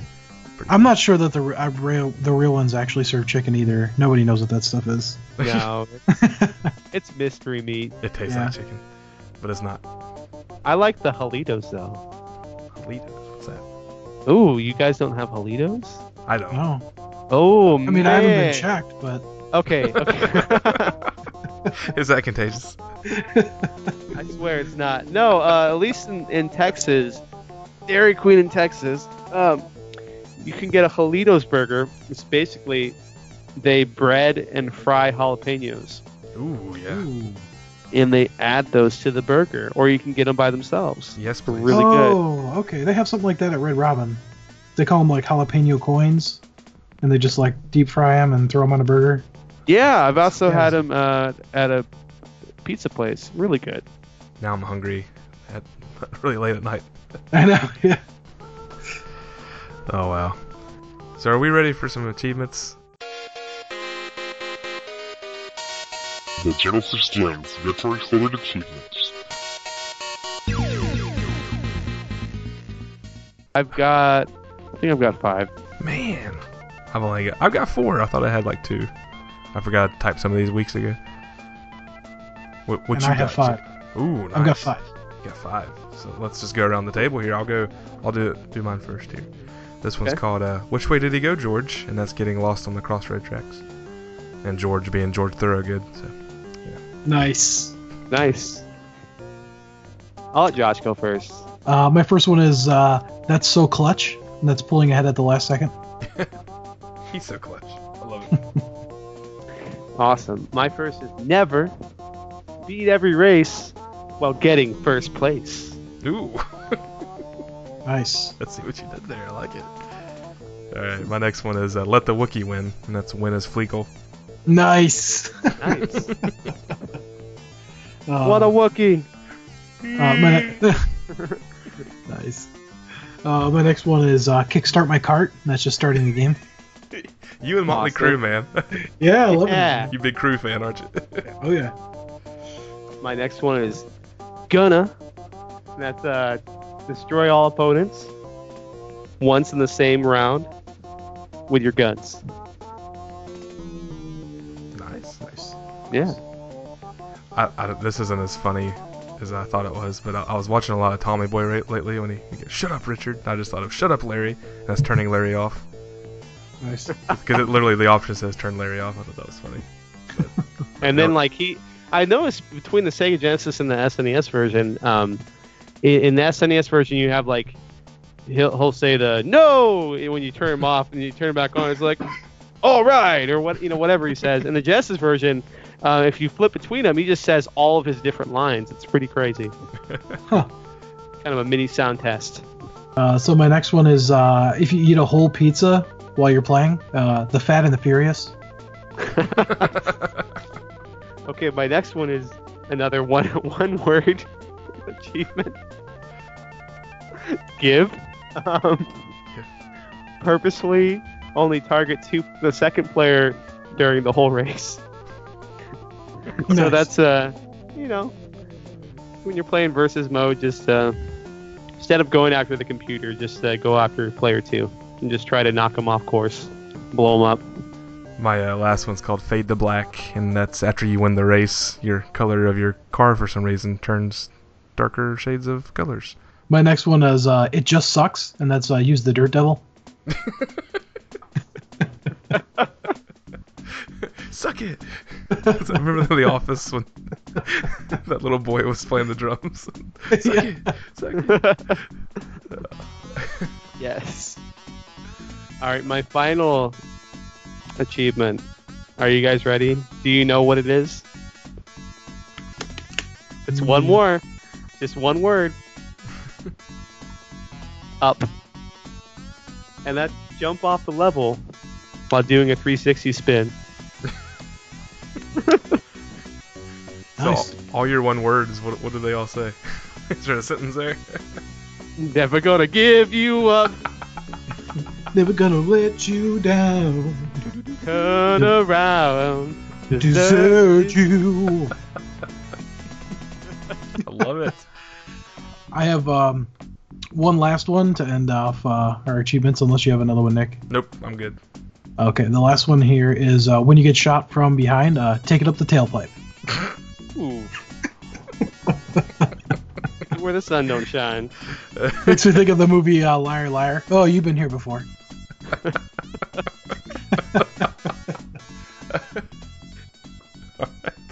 Well, is this game a gym? Is this game a Genesis Gem? Is it good or is it garbage? Alright. Critical reception. This one got a pretty good score on the old Moby Games website. Got an 80 out of 100 critic scores. Pretty cool. Uh, had a notable notable review from GamePro. The summary said, uh, "With its wild fantasy elements, this game is legitimate racing is to legitimate racing games what the Mutant League games are to football and hockey, and with its adjustable difficulty setting and cartoony creations, it should appeal to a right to a wide range of fun-loving gamers looking for a brash, entertaining time." So pretty good feedback there. So our listeners, let's see what they had to say on this. Did post the question. If you guys would like to get in get in on the feedback, please join our Facebook group at facebook.com slash group slash Genesis Gems. And our first one comes from Mark Super. He says, Jim, while the controls take some getting used to, it is a very enjoyable game. Eric Purcell says, considering that this was my suggestion, you know this is a complete gem. Uh, Kevin Casey Schreiner says Jim. Kevin Norton says absolute gem. Chris, I'm sorry, Chris, if I say your last name wrong. I believe it's Ledoux. Says amazing game. Daniel Walker says dying cat noises. yeah, I agree, Daniel. I don't know if he says I don't know if that means it's a good or it's a gem, but he did point out dying cat noises. Uh, Trevor Trevor Franklin says, "Let the carnage begin." We covered the SNES version on that other podcast, but the Genesis one is the version I grew up with. Definitely a gem. Brian Jellison says a gem for sure. Ken says, "Always considered it is a great game. So much work went into it. It has an outstanding an outstanding soundtrack and great game mechanics. Four out of five stars." Adam Missy says, "Definitely a gem." Andrew Coed says, I was not familiar with this game, but it looks like a Genesis version of RC Pro Am. That was a great game on the NES, and since the Genesis does everything better, I'm guessing it will be a gem. Uh, Chris Vanderhoff says, I've never played it, so I'll pull a Michael Kelso and say good. Michael Kelso says, Jim on the SNES. No, really. Ah. no, really, it's a gem for the uh, for the version of Paranoid, or for the cat version of Paranoid, for no other reason. Oh, and it's basically RC Pro Am, an NES classic. Blake Worrell says, "I have to say just good because Shudder, the SNES version, it's it's better. Kill me." so that's what it was. Um, so listeners say it's a gem, pretty much. Uh, critic score was 80 out of 100, which is leaning towards the gem side. Uh, I myself am going to have to go with the gem as well. Um, I'm glad I got to play this game. I wish I had more time to play it. It's definitely going to stay in my rotation of games to play. I got my password saved on my phone.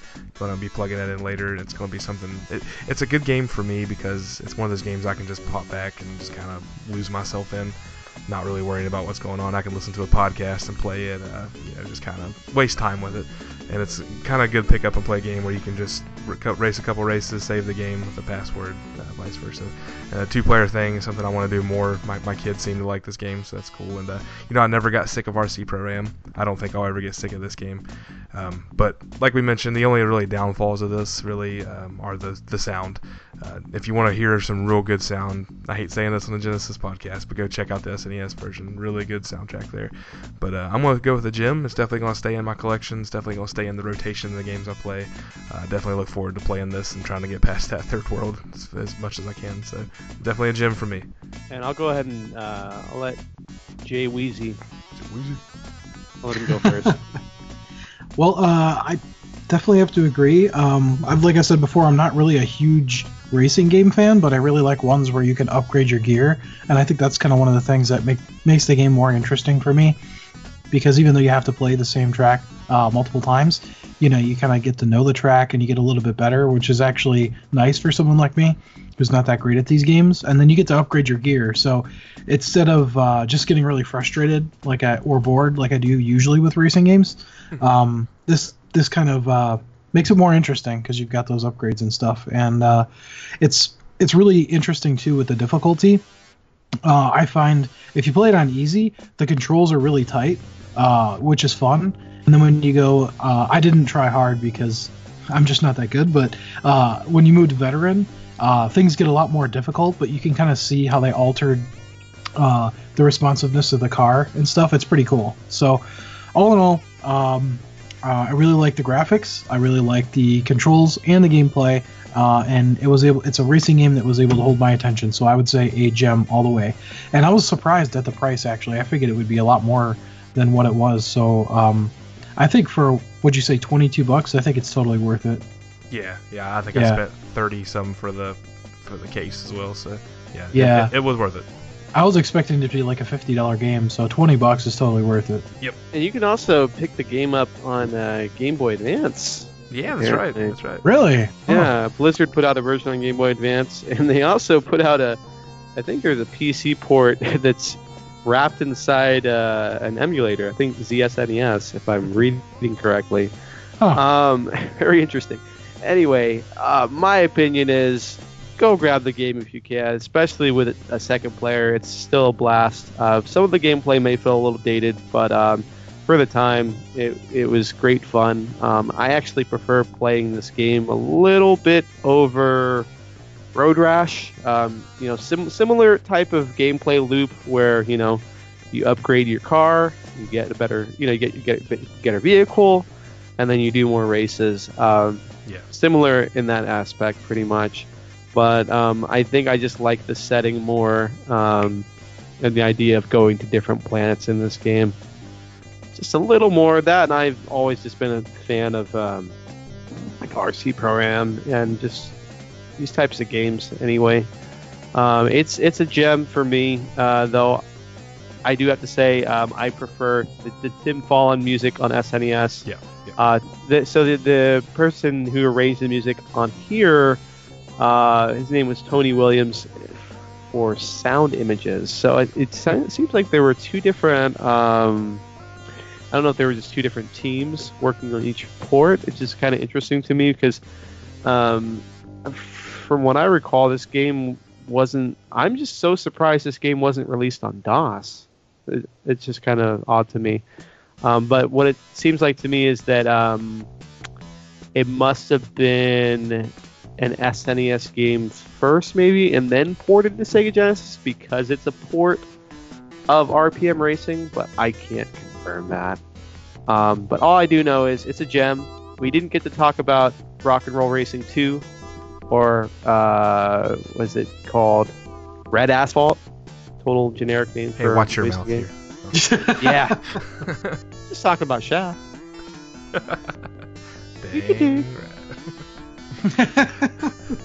Dang. Uh, who's the man?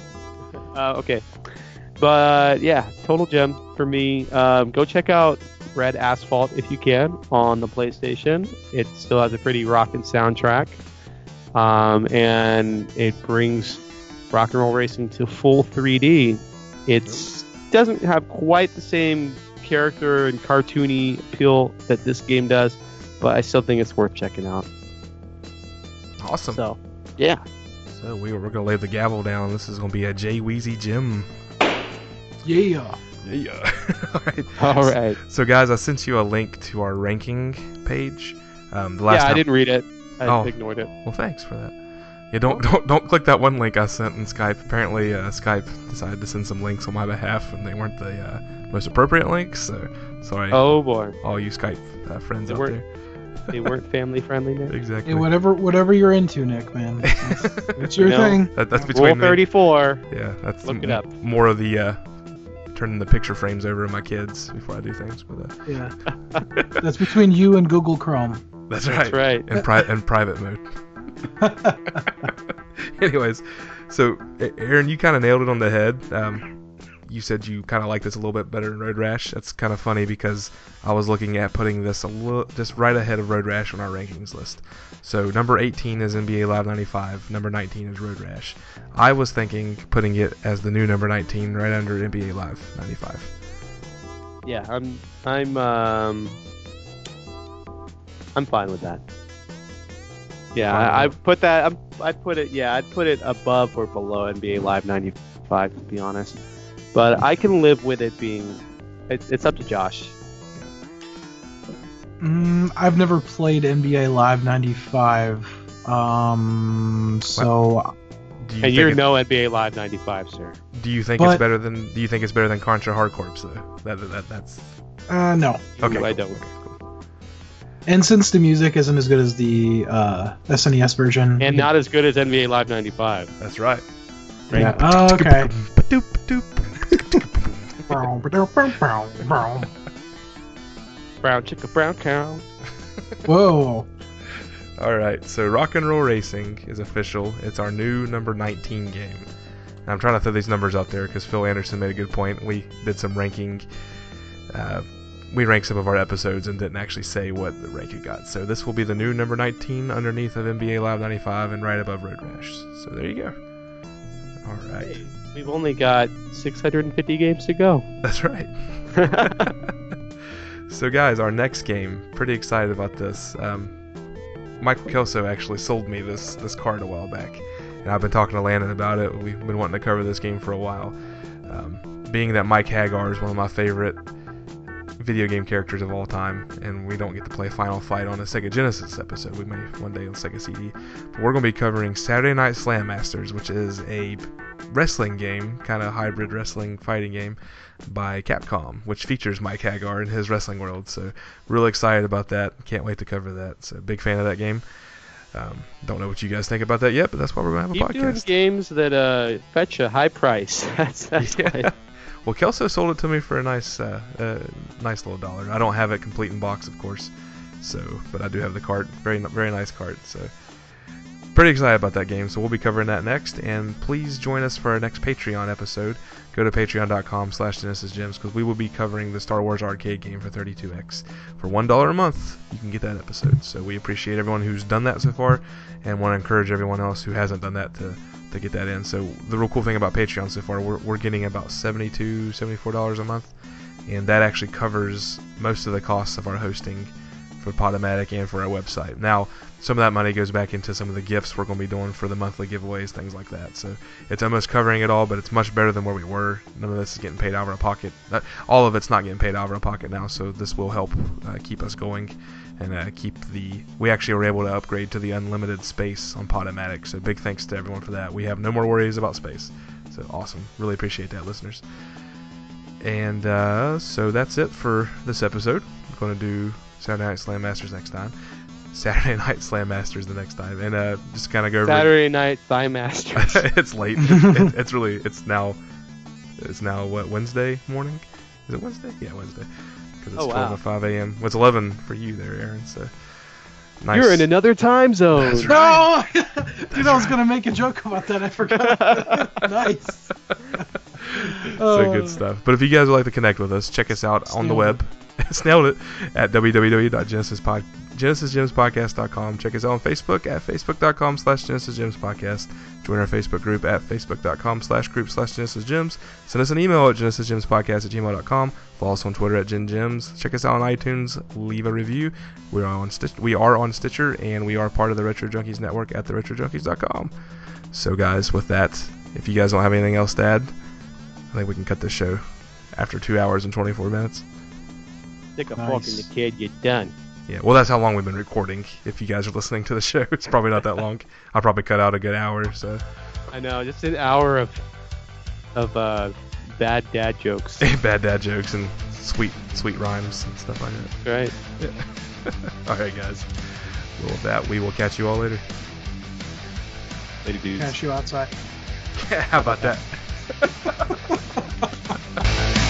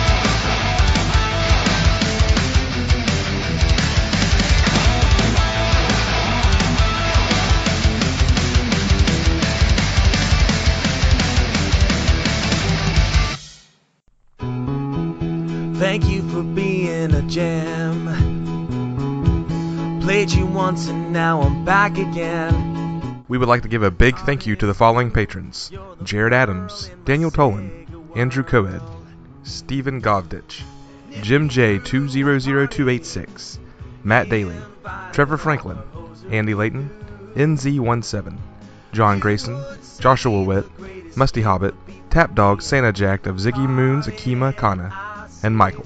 Thank you for being a gem.